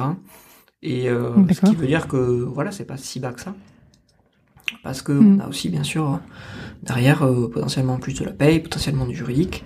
Et euh, vraiment en fait c'est que oui donc ça c'est vraiment compta euh, fiscal. Hein, ouais bien sûr, mais mais du coup non non pardon le panier moyen nous il est tout compris. Hein. Je parle quand je dis les 2000 c'est aussi avec la paye juridique, mais après il y a sur la paye, il y a très peu de dossiers qui ont de la paye parce que c'est des gens qui sont qui ont pas de salariés, c'est des entreprises qui ont pas de salariés la plupart du temps. D'accord. Euh, c'est vraiment des, toutes petites boîtes. On a beaucoup, énormément de boîtes qui font moins de 100 000 euros de chiffre d'affaires. Et c'est vrai que c'est des boîtes qu'on voit pas forcément dans le cabinet traditionnel parce qu'elles osent pas pousser la porte. Et l'avantage, en fait, et c'est ça que la profession a compris petit à petit, c'est qu'en fait le cabinet en ligne, il vient pas en concurrence euh, d'un autre modèle de cabinet, il vient pas euh, prendre les clients du cabinet traditionnel. C'est-à-dire que ça n'a pas euh, grignoté de la part de marché. En fait, ça a tout simplement agrandi le marché de l'expertise comptable. Euh, ce genre de solution. Pourquoi? Parce qu'en fait, on ne touchait pas avec le modèle historique l'ensemble euh, des clients potentiels. Parce qu'un certain nombre mm, faisaient leur compta eux-mêmes, très mal, mm. certes, mais ne trouvaient pas leur ne trouvaient pas une offre adaptée à leurs besoins et à leur budget. Parce que soit euh, le cabinet traditionnel n'arrivait pas à s'adapter et euh, faisait et fonctionnait de la même manière avec une entreprise euh, très structurée ou avec une entreprise qui fait moins de 100 000 euros de chiffre d'affaires. Et forcément du coup bah, il a des coûts incompressibles fait que et ça fait que bah, le budget est compliqué à tenir pour le client. Donc on a nous ce qu'on a fait c'est qu'on a fait l'inverse. On s'est vraiment adapté à, ces, entreprises là et en fait on a une offre qui permet euh, d'automatiser un maximum de choses, de faire en sorte que euh, le client il s'y retrouve au niveau du budget. Et déjà en automatisant euh, tout ce qui est tenu, de pas faire de saisie, ça représente à peu près encore aujourd'hui quasiment 50% des honoraires des cabinets traditionnels. Donc mécaniquement, quand on enlève la, la tenue, bah, on peut potentiellement diviser par deux euh, les honoraires. Alors on le fait pas parce qu'il y a l'accompagnement qui prend le relais, on a la volonté de d'avoir cet accompagnement, mais on divise pas par deux, mais peut-être qu'en effet il y a un petit effet sur le prix. Euh, mais, mais, mais, en face, on va aussi s'organiser de manière différente. Quand on automatise, on, on, avait, il y avait une, une, stabilisation des gains de productivité pendant quelques années euh, au niveau de la, profession. Là, il y a aujourd'hui un certain nombre d'outils et de façons de, de, faire qui vont qui nous permettent là de réaliser à nouveau des gros gains de productivité. Donc euh, forcément, euh, il faut les, faut les prendre sans pour autant diminuer euh, considérablement ses tarifs, bien sûr, mais pour faire en sorte que justement, bah, les honoraires que paye le client, ils ne soient pas pour faire de la saisie, mais pour faire de l'accompagnement et du conseil. Mhm. Voilà. En tout cas, nous on se positionne là-dessus. Donc même si on a un cabinet en ligne, bah, contrairement à ce qu'on pourrait croire, nous notre but c'est de, de, justement d'accompagner nos clients et de faire en sorte que la mhm. mission de base, euh, soit le plus standardisé possible et puis le plus simple euh, et le plus rapide à, faire. Donc faire un bilan, faire une TVA, euh, on se dit que c'est voilà de toute façon demain ça sera potentiellement fait de manière totalement automatique par des robots etc. Donc on n'y est pas encore mais on a déjà fait en sorte que ça soit le plus automatisé possible. Ouais. Mais euh, justement, il y a une question là qui me vient quand tu me dis ça. Euh, en 2015, donc euh, du coup, vous êtes 100% dématérialisé, j'imagine. Oui. C'est ça? Et à l'époque, vous avez réussi à trouver un, un, logiciel ou un éditeur de logiciel qui vous permettait de, de ne ah, pas avoir à faire de la saisie? Non, on l'a fait nous-mêmes. On a notre propre outil. Ah, d'accord. Parce que je me dis, mais à l'époque, c'était pas si avancé que non, ça. Non, non, on a notre propre outil, du coup, qui s'appelle Easy et euh, voilà qui est un outil euh, qui permet en fait de collecter euh, l'ensemble des flux bancaires du client mhm. et sur lesquels on va ensuite catégoriser ces flux bancaires dans des catégories de dépenses ou de recettes. Donc typiquement j'ai mon débit de ma facture Orange. du coup, l'idée ça va être de la facturer, de, le, la catégoriser en téléphone avec une TVA à 20%, mhm. comme on peut le, pouvait le faire sur des applications euh, souvent euh, de banque euh, ou pour notre budget perso. Ben là, on a fait exactement la même chose, mais pour les pros. et quand cette catégorisation se fait, donc dans 80% du cas, elle est automatique grâce au libellé ou à l'effet d'expérience. Typiquement, quand il voit Orange, il sait que c'est du téléphone et il sait que sur Orange, c'est une TVA à 20%. Mmh. mais dans les, les, autres cas qui restent, on va demander à, au client euh, plutôt qu'il nous donne l'information sur un mail, qu'il nous donne l'information sur euh, annoter son relevé bancaire ou je, sais pas quelle autre méthode on aurait pu euh, faire euh, traditionnellement, bah, il va directement alimenter sa, sa, sa, réponse d'un outil en disant oui ce chèque c'est telle telle dépense telle dépense. nous mettre la pièce justificative en face, soit par en la liant directement à la ligne bancaire, donc soit parce que il le prend en photo, soit il a téléchargé le le, justificatif. Euh, bon, il y en a des, on a plein de façons de faire. Et euh, ça, ça va nous générer nous l'écriture automatiquement. Donc euh, en fait, c'est comme pour ça qu'on a, on fait pas de saisie. Ça génère automatiquement les mmh. écritures quand on a fait cette affectation et c'est ce qu'on appelle donc une comptabilité de trésorerie, qui pour autant n'est pas une comptabilité de recettes dépenses. C'est une comptabilité de trésorerie, c'est-à-dire qu'on repasse un engagement en fin d'année pour ces clients-là. On va bien saisir les créances et les dettes. en tout cas, quand il y a lieu, hein, typiquement un BNC, on va pas le faire, mais euh, par contre, euh, ce n'est pas pour autant un outil qui est réservé qu'au BNC, puisque c'est pas du recette dépense, c'est une comptabilité de trésorerie, donc enfin dite super simplifiée même, euh, dans les au niveau fiscal. Et ça, c'est quelque chose que l'on, mhm. c'est une comptabilité que l'on peut faire tant qu'on est dans les seuils du régime simplifié d'imposition. Donc c'est-à-dire moins de 250 000 si j'arrondis de chiffre d'affaires hors taxe annuelle pour les prestataires de services et 818 euh, 000 je crois maintenant pour les euh, pour les ventes mm. de biens. Donc c'est à dire que quand on est en dessous mm. de ça, on peut faire une comptabilité qui est tenue par un journal de banque tout au long de l'année et ne saisir les engagements qu'en fin d'année et dater les créances. Et c'est ce qu'on fait. Et c'est ce qui permet de gagner beaucoup de temps parce que il n'y a pas le pointage des grands livres auxiliaires, il n'y a pas euh, euh, bah, la tenue à, dans les journaux d'achat, des journaux de vente, etc. Et ça, ça, ça permet. Euh, et le client, en plus, quand il affecte, il a un tableau de bord qui s'alimente en temps réel pour avoir de la visibilité directement sur ses dépenses, ses recettes et voir où il en est. Donc ça permet vraiment d'aligner tous les intérêts. Les quand il affecte, c'est pas des comptes de charge, euh, enfin des comptes de charge de produits qu'il en face, c'est des, des noms, euh, c'est oui exactement, c'est ça, c'est téléphone. Ça, sauf que quand lui il clique sur téléphone, nous derrière ça génère une écriture 626 100 44 566 à banque 512. Oui, oui, bah, parce que sinon après, ça devient compliqué. Oui, ouais, bien sûr, mais lui, il le voit pas. Il le voit pas. Il le voit pas, d'accord. Voilà. Et, souvent, c'est quelque chose que ça, on fait euh, euh au niveau euh, du cabinet. en fait, euh, le client nous a donné l'info et ensuite on le ressaisit au niveau du cabinet. Ça évite la double saisie. En fait, il le fait directement et lui, il a intérêt à le faire parce qu'il a un tableau de bord qui s'alimente derrière. Donc c'est ludique. Mhm. Voilà.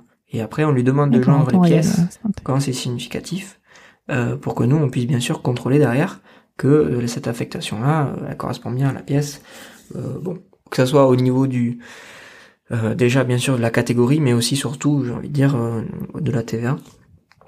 Bien sûr. Voilà. Après, bien sûr, au niveau du, après, on fait des contrôles par sondage, on fait des cadrages pour le chiffre d'affaires, etc. Bien sûr en fin d'année, mais ça nous permet tout au long de l'année vraiment d'avoir déjà une base de, comptabilité euh, qui est très très fiable en plus. Et pour le contrôle des créances et dettes en fin d'année, au final, après derrière, euh, comme on a euh, de la matière, ben, c'est très simple d'aller voir sur l'exercice suivant, de voir s'il n'y a pas des charges et des produits qui se rattachent à l'exercice qu'on est en train de clôturer.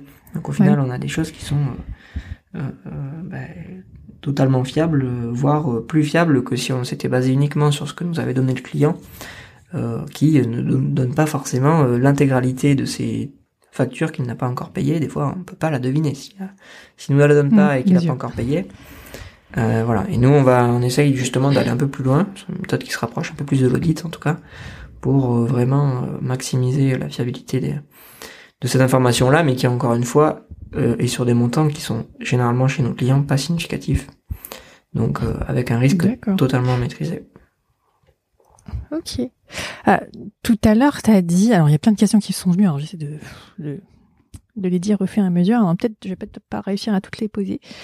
Euh, donc tu dis que tu vas pas forcément entre guillemets, euh, non, tu vas, t'as élargi le champ de, de, de- des clients pour qui font appel à des experts comptables. Et la question qui me vient, c'est comment du coup à- ils ont réagi les consoeurs et les confrères à, à votre arrivée sur euh, bah, sur le marché à l'époque? Mhm. Ouais, c'est c'est ouais, c'est sûr que ça a pas été euh, ça a pas été forcément euh, très très bien accueilli à l'époque.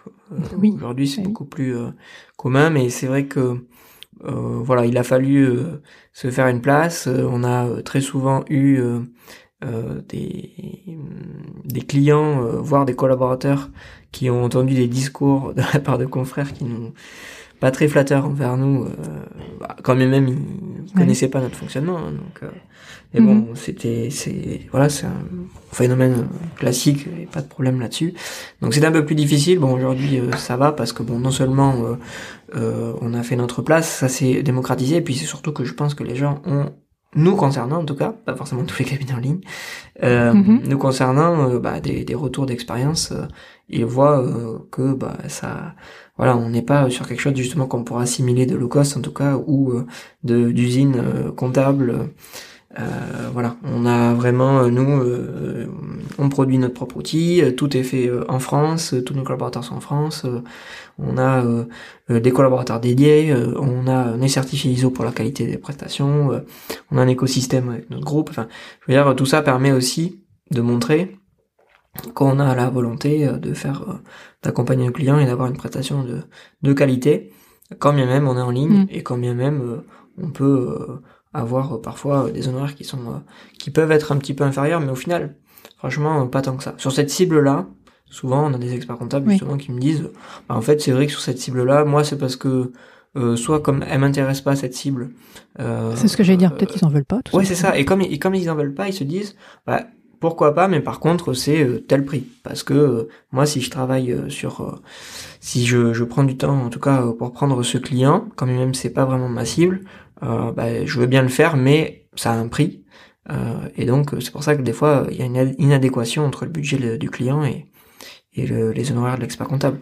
Donc c'est souvent euh, c'est souvent une problématique. Après l'autre problématique qui peut se poser aussi, c'est que euh, on- d'avoir une organisation euh, pas forcément adaptée à cette typologie de de clients et qui fait que bah, si on n'a pas Mhm. l'organisation adaptée, on peut pas arriver à s'y retrouver au niveau budget. Donc bien sûr, euh, c'est c'était pas forcément euh, le top, mais euh, Mhm. franchement, euh, petit à petit, ça va. Des fois, on recevait des, des lettres de retour euh, euh, de reprise de, de mission parce que déjà d'ailleurs, il y en a beaucoup qui étaient surpris hein, de ah vous faites des lettres euh, de reprise, des lettres de, des courriers reprise. Et bah oui, bien sûr. En fait, on est expert comptable, on est inscrit à l'ordre, on respecte notre prédisposition, Mhm. on fait un courrier avant de reprendre la mission, il n'y a pas de problème.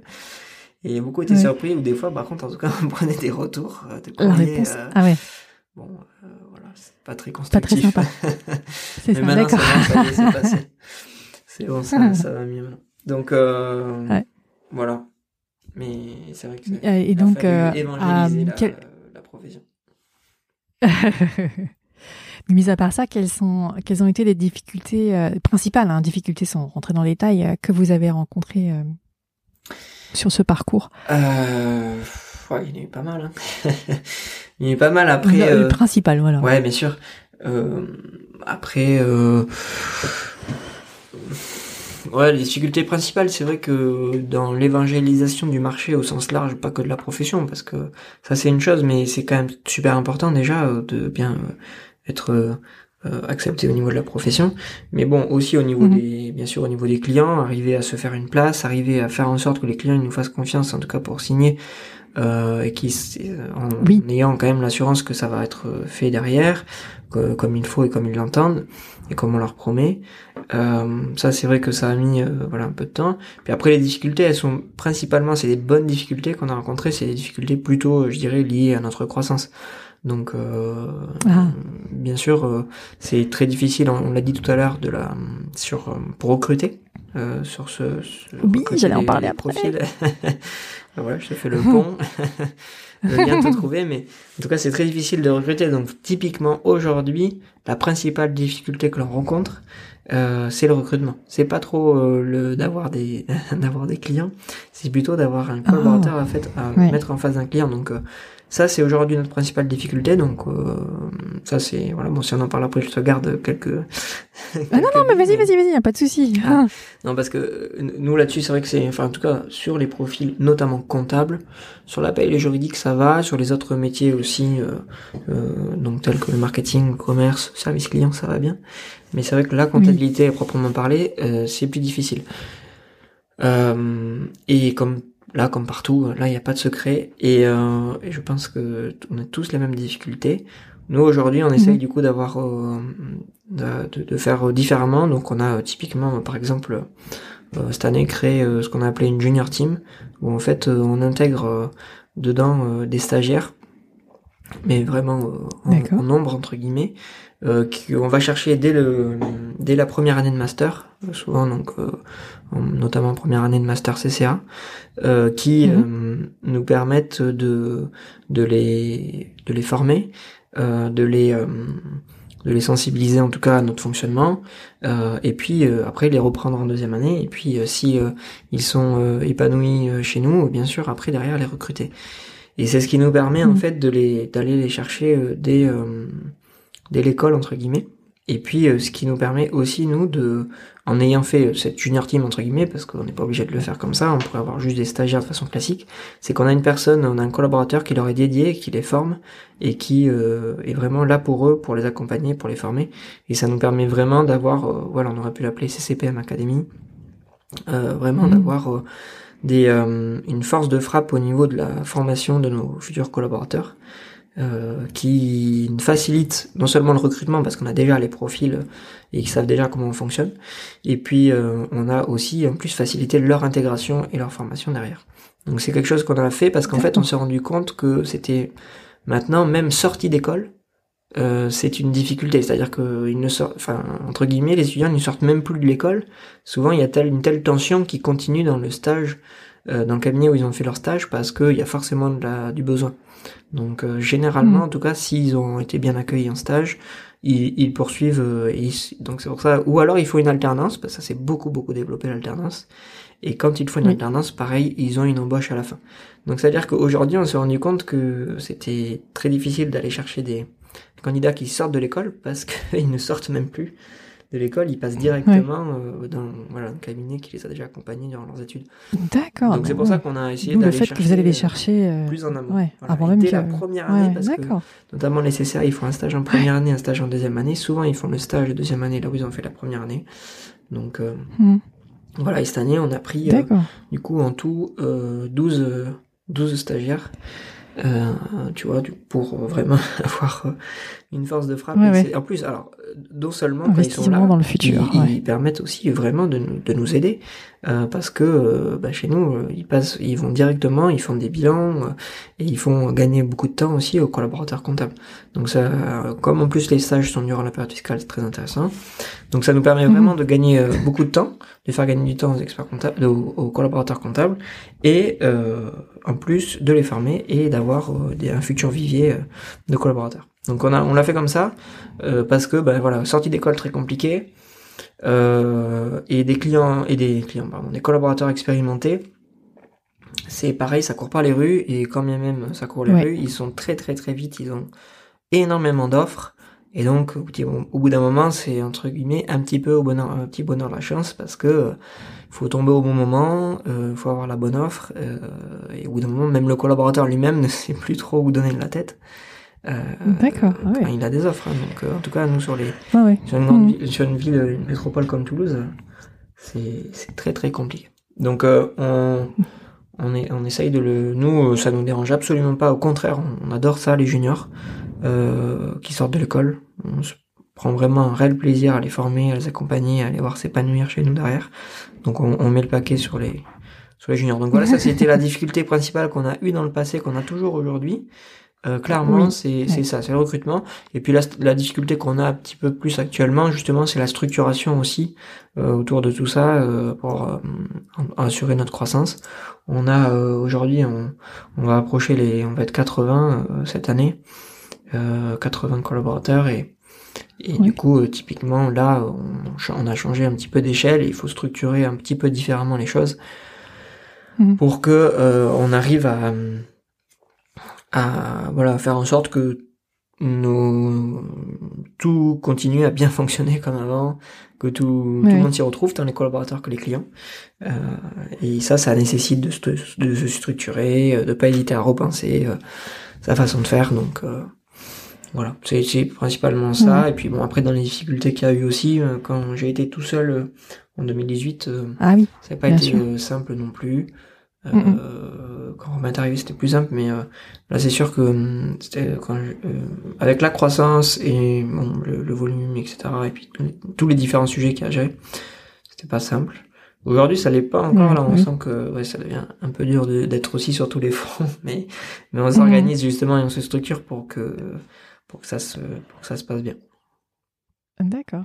Et euh, autre question, tout à l'heure tu disais, enfin vous êtes organisé, euh, un collaborateur euh, traite un client, et du coup donc vous faites rentrer le collaborateur, très bien. Et après comment vous faites pour bah, le motiver et surtout le fidéliser pour pas que pour pas qu'il parte?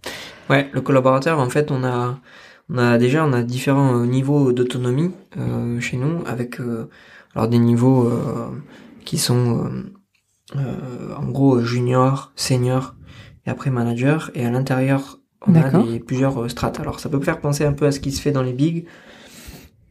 Mais en fait, euh, d'un autre côté, je trouve que ça a quand même son bon côté. C'est que euh, mhm. ça permet vraiment d'avoir une évolution, de traduire une évolution chez un collaborateur. Et nous, on le fait pas systématiquement, on le fait vraiment en fonction d'un niveau d'autonomie. Donc c'est-à-dire qu'en fait, ben voilà, on, on, saute des classes entre guillemets quand on atteint un niveau d'autonomie, puisque en face d'un niveau d'autonomie, euh, donc senior 1, euh, enfin c'est pas tout à fait comme ça, mais je le fais simple. On, on a mhm. on a senior 1, 2, 3, 4, 5, etc. Euh, en fait, en face de ça, on a des une typologie de, de clients, une typologie de dossiers que, sur lequel le collaborateur va être en totale autonomie. C'est-à-dire que il va directement euh, typiquement sur ces dossiers-là, envoyer en direct à l'expert comptable son, son dossier plutôt que de passer par le manager. Mhm. Et puis, euh, il va aussi pouvoir assurer le rendez-vous bilan. Donc ça, c'est, ça permet vraiment d'avoir euh, des collaborateurs qui ont une ligne directrice, des objectifs et qui sentent leur évolution et qui, qui permet, ça permet d'évoluer progressivement et euh, petit à petit, voilà, d'avoir euh, d'avoir des des missions qui, euh, qui changent. On a aussi, euh, bien sûr, après le principe euh, des missions exceptionnelles, en tout cas qui sortent des missions du cadre classique. On a bah, une liste, entre guillemets, de collaborateurs qui se mettent ou non sur cette liste-là quand ils sentent et quand nous aussi on considère que ils sont prêts pour le faire et qui donc s'inscrivent sur ces listes-là pour faire des missions des prévisionnels, des évaluations, des aussi euh, tout ce qui est euh, volé, impôt sur le revenu, etc. Et ça permet en fait, ça leur permet aussi de voir d'autres choses et euh, de pouvoir, même s'ils en ont pas sur leur portefeuille, d'intervenir sur le portefeuille de ceux qui ne sont pas encore suffisamment autonomes pour le faire. Donc ça, ça permet aussi. Et c'est pas forcément les mêmes en plus, ça tourne, c'est ça? Euh, Oui, bien sûr. Bah en fait, exactement. On a un certain nombre de personnes dans la liste, donc après on alterne en fait les les missions euh, en fonction des, ben, des différentes personnes qu'on a dans la liste. Donc on a ça, ensuite on a l'autonomie sur son portefeuille avec les différents niveaux. Et puis après, bien sûr, mhm. l'avantage de notre croissance, c'est qu'on a des opportunités d'évolution, notamment sur des postes de manager, très fréquentes, puisque mécaniquement, euh, ben, quand on recrute euh, un certain nombre de, de collaborateurs comptables dans l'année, il faut les intégrer dans une équipe, et au bout d'un moment, quand l'équipe elle est complète, il faut créer de nouvelles équipes, et donc typiquement euh, avoir un manager et ça euh, nous on n'imagine pas recruter des managers à l'extérieur on a envie que ce soit uniquement de la promotion interne. Donc euh, là chez nous les opportunités d'évolution sont fortes Et on en a beaucoup qui sont arrivés stagiaires chez nous. Enfin, beaucoup aujourd'hui, en tout cas, j'ai deux exemples notamment de personnes qui Mhm. sont arrivées stagiaires chez nous et qui sont aujourd'hui managers. En très peu de temps, puisque Ah, au super. final, euh, ça fait que ça va faire, euh, euh, ça fait six ans et demi hein, qu'on est qu'on existe, donc euh, et ils sont pas Oui. arrivés en plus au tout début. hein. Donc euh, en gros, ça s'est fait euh, peut-être en voilà trois quatre ans euh, sur des profils très très évolutifs, euh, de, de pouvoir monter très très vite en compétences. Donc c'est c'est aussi euh, voilà l'intérêt de se dire que euh, on pas obligé d'attendre euh, 10 ans euh, pour être chef de mission euh, et que si on a les compétences et l'envie de, de le faire C'est ça ce que je veux dire. Et il y a l'opportunité. Voilà. Donc ça c'est vrai que c'est important. Et puis après bien sûr le dernier volet il se joue aussi pas que sur le, le travail en lui-même et sur la mission, mais il se joue aussi bien sûr sur la dynamique interne et sur euh, la, la culture euh, la culture de, de, de- du cabinet. On a une culture euh, Mm. vraiment voilà jeune, dynamique, qui fait que déjà les collaborateurs euh, eux-mêmes sont euh, jeunes, ils se retrouvent tous euh, les uns les autres dans un peu entre entre guillemets sur leur sujet commun euh, parce qu'ils sont à un moment de leur vie euh, bah, voilà qui est, qui est qui est similaire et puis ils se Oui, c'est ça. retrouvent aussi euh, voilà dans justement ben, la dynamique qu'il peut y avoir autour de ça que ça soit sur tout ce qu'on peut faire en dehors du cabinet à l'intérieur du cabinet on met euh, voilà un axe fort là-dessus on a euh, notamment euh, des euh, chief happiness officers qui sont euh, Mhm. en charge de faire en sorte que justement tout le monde se sente bien chez nous, euh, d'organiser un certain nombre d'événements, euh, de Ah oui, d'accueillir les nouveaux collaborateurs comme il se doit, de leur faire des petits cadeaux, euh, de faire bon, bref tout ce qu'il faut pour que voilà qu'il y ait la dynamique qui se maintienne. Donc ça c'est vrai que ça ça aide beaucoup et ça permet vraiment de donner du sens et de aussi euh, voilà se euh, incarner aussi des valeurs euh, qui se font naturellement de solidarité et d'entraide parce que euh, quand euh, le mon voisin de bureau euh, c'est pas seulement mon collègue mais c'est aussi voilà quelqu'un bon, pour tirer le trait qui j'ai euh, peut-être pas un ami mais en tout cas voilà quelqu'un voilà. de qui je suis proche Des affinités. Exactement. Mm. Et ben ça permet vraiment de de tous sentir qu'on encore plus qu'on est dans le même bateau et que et, et, et favoriser voilà l'entraide, la solidarité. Ça c'est Mm. quelque chose qui est très fort c'est pas évident parce que si tu pars le matin, en- enfin si tu pars le matin, si tu veux pas partir le matin à Ouais, ton boulot, c'est bien sûr. compliqué. c'est Donc c'est pour ça que pour moi ça passe par deux dimensions. Il y a la dimension bien sûr euh, de l'intérêt euh, que l'on peut avoir euh, dans son poste et dans l'intérêt qu'on a pour son travail. Et, et au-delà de ça, quand on a l'intérêt pour le travail aussi, dire, se dire que quand on va au bureau, c'est pas non plus que pour travailler, mais aussi pour voir des collègues qu'on apprécie et que euh, à qui avec qui on peut non seulement parler d'autre chose que du boulot et aussi faire autre chose que du boulot parce que euh, on a une table de ping-pong, on a un baby-foot, on a euh, une console, on a, enfin bref, je sais pas, des trucs bêtes et méchants hein, qui des fois on peut se dire ouais bon c'est juste pour l'image, mais en fait non, nous c'est vraiment, ça leur permet vraiment de se rassembler et de et de voilà et dans la journée de Oui, parce que c'est souvent qu'on voit des baby-foot, des trucs comme ça dans des cabinets, mais en fait, euh, pff, ils sont quasiment euh, jamais utilisés. Ouais, à nous, euh, bien utilisé. Non. hein. On est déjà au, au troisième, au troisième baby. Euh, bon, là, cette fois, on a mis le paquet parce qu'on s'est dit, euh, à chaque fois, il finit usé. Faut qu'ils tiennent, d'accord. Donc euh, là, on a, on a mis le paquet. Et euh, en Ouais. fait, euh, non, non, franchement, il, se- il se, il se retrouve euh, voilà, vachement là-dedans. Et puis, euh, euh, sur aussi des choses qui peuvent se faire en dehors du travail. Donc ça, c'est Hmm. important aussi. euh, D'accord. d'avoir ce volet-là. Ah, J'aimerais bien parler d'une thématique après. euh, ça... Ah, je vois l'heure qui tourne, le temps qui tourne. Juste, réponds rapidement. Télétravail, pour ou contre? Pour, totalement pour. D'accord. Alors, j'aimerais parler de la RSE maintenant euh, et savoir comment, euh, chez euh, Ça compte pour moi, vous l'intégrez dans votre stratégie ou au quotidien, Euh, s'il te plaît. Ouais. Bon, alors donc sur la RSE, bon, on a différents volets, mais alors si je pars sur le différent, le volet euh, environnemental, euh, Oui. complètement, parce que c'est un volet en plus qui me tient à cœur.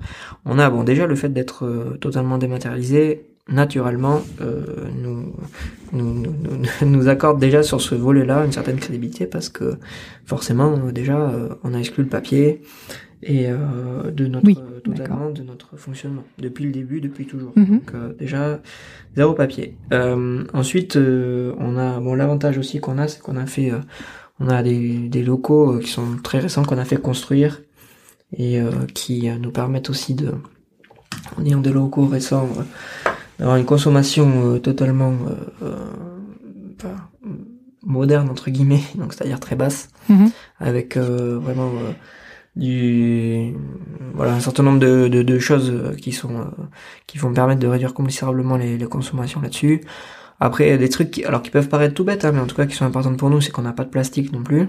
On a euh, typiquement, par, par, par, exemple à la machine à café, il n'y a pas euh, un verre en carton qui se qui sort du de la machine. On a volontairement dit au fournisseur qu'on ne le voulait pas. Et du coup, euh, Ouais. c'est voilà, chacun en arrivant à une Chacun tasse, ramène. une gourde, et euh, et puis euh, ce, on, leur donne ça quand ils arrivent, et du coup, euh, se débrouillent Mhm. avec ça. Donc, on n'a pas de pas de plastique. Euh, c'est un truc qui est important, voilà aussi pour nous. Euh, sur ces volets-là, euh, on a après, on, là avec le Covid, forcément, ça s'est réduit, mais on, participe après.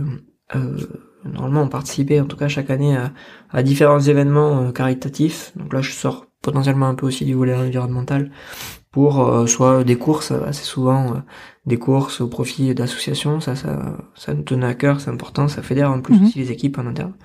Donc ça, c'est quelque chose aussi qu'on fait, euh, et qu'on espère euh, pouvoir euh, refaire euh, quand le Covid nous laissera tranquille.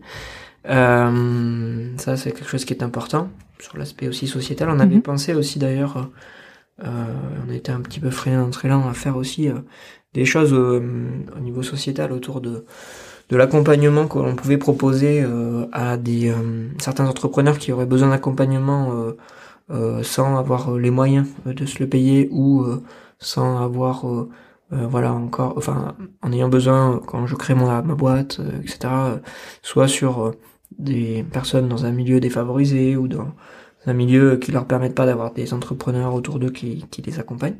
Enfin des gens qui s'y connaissent en tout cas et qui les accompagnent ça on l'a on l'a bien stand mais ça nous tient à cœur de le faire donc euh, on, on fera aussi pareil quand on sera un peu plus tranquille niveau sanitaire et puis euh, et puis voilà, et puis après on, on, on a le volet bien sûr lié aux salariés où on met en place euh, Oui, voilà, bah, t'en as parlé. euh, ça, mais en fait on met en place aussi vachement d'autres euh, choses. On essaye au maximum aussi de redistribuer euh, bien sûr euh, notre euh, notre valeur ajoutée. Donc euh, ça passe par de l'intéressement, ça passe par de la participation, ça passe par euh, ticket restaurant, euh, le télétravail, on en a parlé.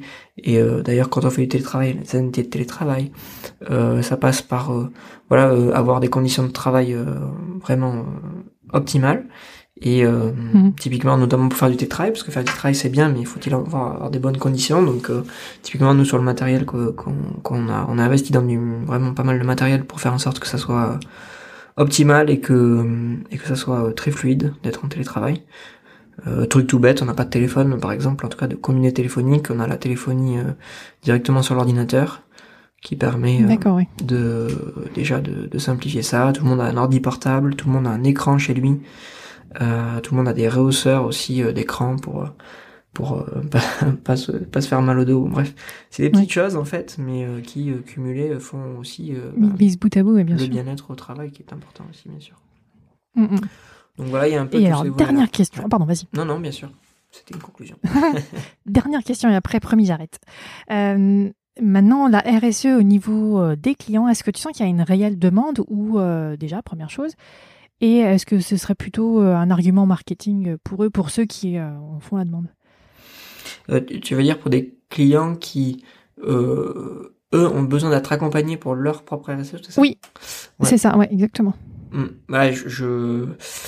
Bon, je t'avoue, j'ai jamais trop creusé le sujet. Euh, c'est vrai que ça commence à, à venir. Hein. Je le, enfin, Mhm. je l'entends assez souvent, en effet, comme toi. Nous, on n'a jamais eu de clients, en tout cas, qui nous demandaient euh, typiquement de, de les accompagner là-dessus. Mais c'est vrai que ça peut être typiquement, tu vois, au début, on parlait de de- de- d'avoir des offres innovantes pour un expert comptable. Oui. Euh, typiquement, ça en fait partie. Aujourd'hui, euh, de se diversifier dans des missions autres que la comptabilité, euh, ça c'est un bon euh, un bon moyen, euh, je pense, avec aussi euh, typiquement l'accompagnement aussi à la digitalisation euh, de nos clients, qui est Mhm. important, mais l'accompagnement sur la- le volet RSE est, est très intéressant. Et ça peut être intéressant, il y a des outils qui sont pas trop mal quand même, que nous on avait quand même un petit peu creusé, euh, qui peuvent permettre euh, justement d'accompagner euh, les clients là-dessus. Euh, après, euh, je, non, je pense pas que ce soit que du marketing. En fait, je pense que ce n'est pas que du marketing quand c'est une, euh, quand c'est incarné vraiment par la boîte et donc par ceux qui la composent. Bah oui. Donc typiquement, moi, ce que je te disais, c'est pour ça sur les volets RSE. Nous, ce qu'on met en place, en tout cas, on le met en place parce qu'on a envie de le mettre en place. Euh, pas, on ne pense absolument pas, et d'ailleurs, on ne le met pas en avant ce qu'on fait. Euh, on ne pense absolument Mhm. pas au côté marketing que ça va avoir derrière. On le fait euh, vraiment parce qu'on a envie de le faire et parce que, euh, notamment en tout cas vis-à-vis de nos collaborateurs, on a envie qu'ils se sentent bien épanouis chez nous. Très bien. Bon, bah, merci beaucoup pour toutes ces réponses que tu as bien voulu m'apporter. Bah, puis, ça a été très, très instructif. J'espère que les auditrices et auditeurs aussi vont avoir du plaisir à écouter cet épisode. Mais je te souhaite bon courage pour la suite. Euh, Ben, merci. bien parti. merci beaucoup, Elisabeth, toi aussi. Et puis, j'espère que vous allez euh, bah, trouver une bonne organisation par rapport à vos projets et que euh, bah, vous continuerez sur cette dynamique. C'est dans le bonne voie. Ouais. Merci. Merci beaucoup, à Elisabeth. bientôt. À bientôt. Bonne journée. J'espère que cet épisode d'Immersion comptable vous a plu. N'hésitez pas à le dire en vous abonnant, en mettant 5 étoiles sur iTunes et en laissant des commentaires. Ça me permettra de me faire connaître et de faire évoluer mon podcast en fonction de vos remarques. Je vous dis à bientôt pour un nouvel épisode d'Immersion comptable.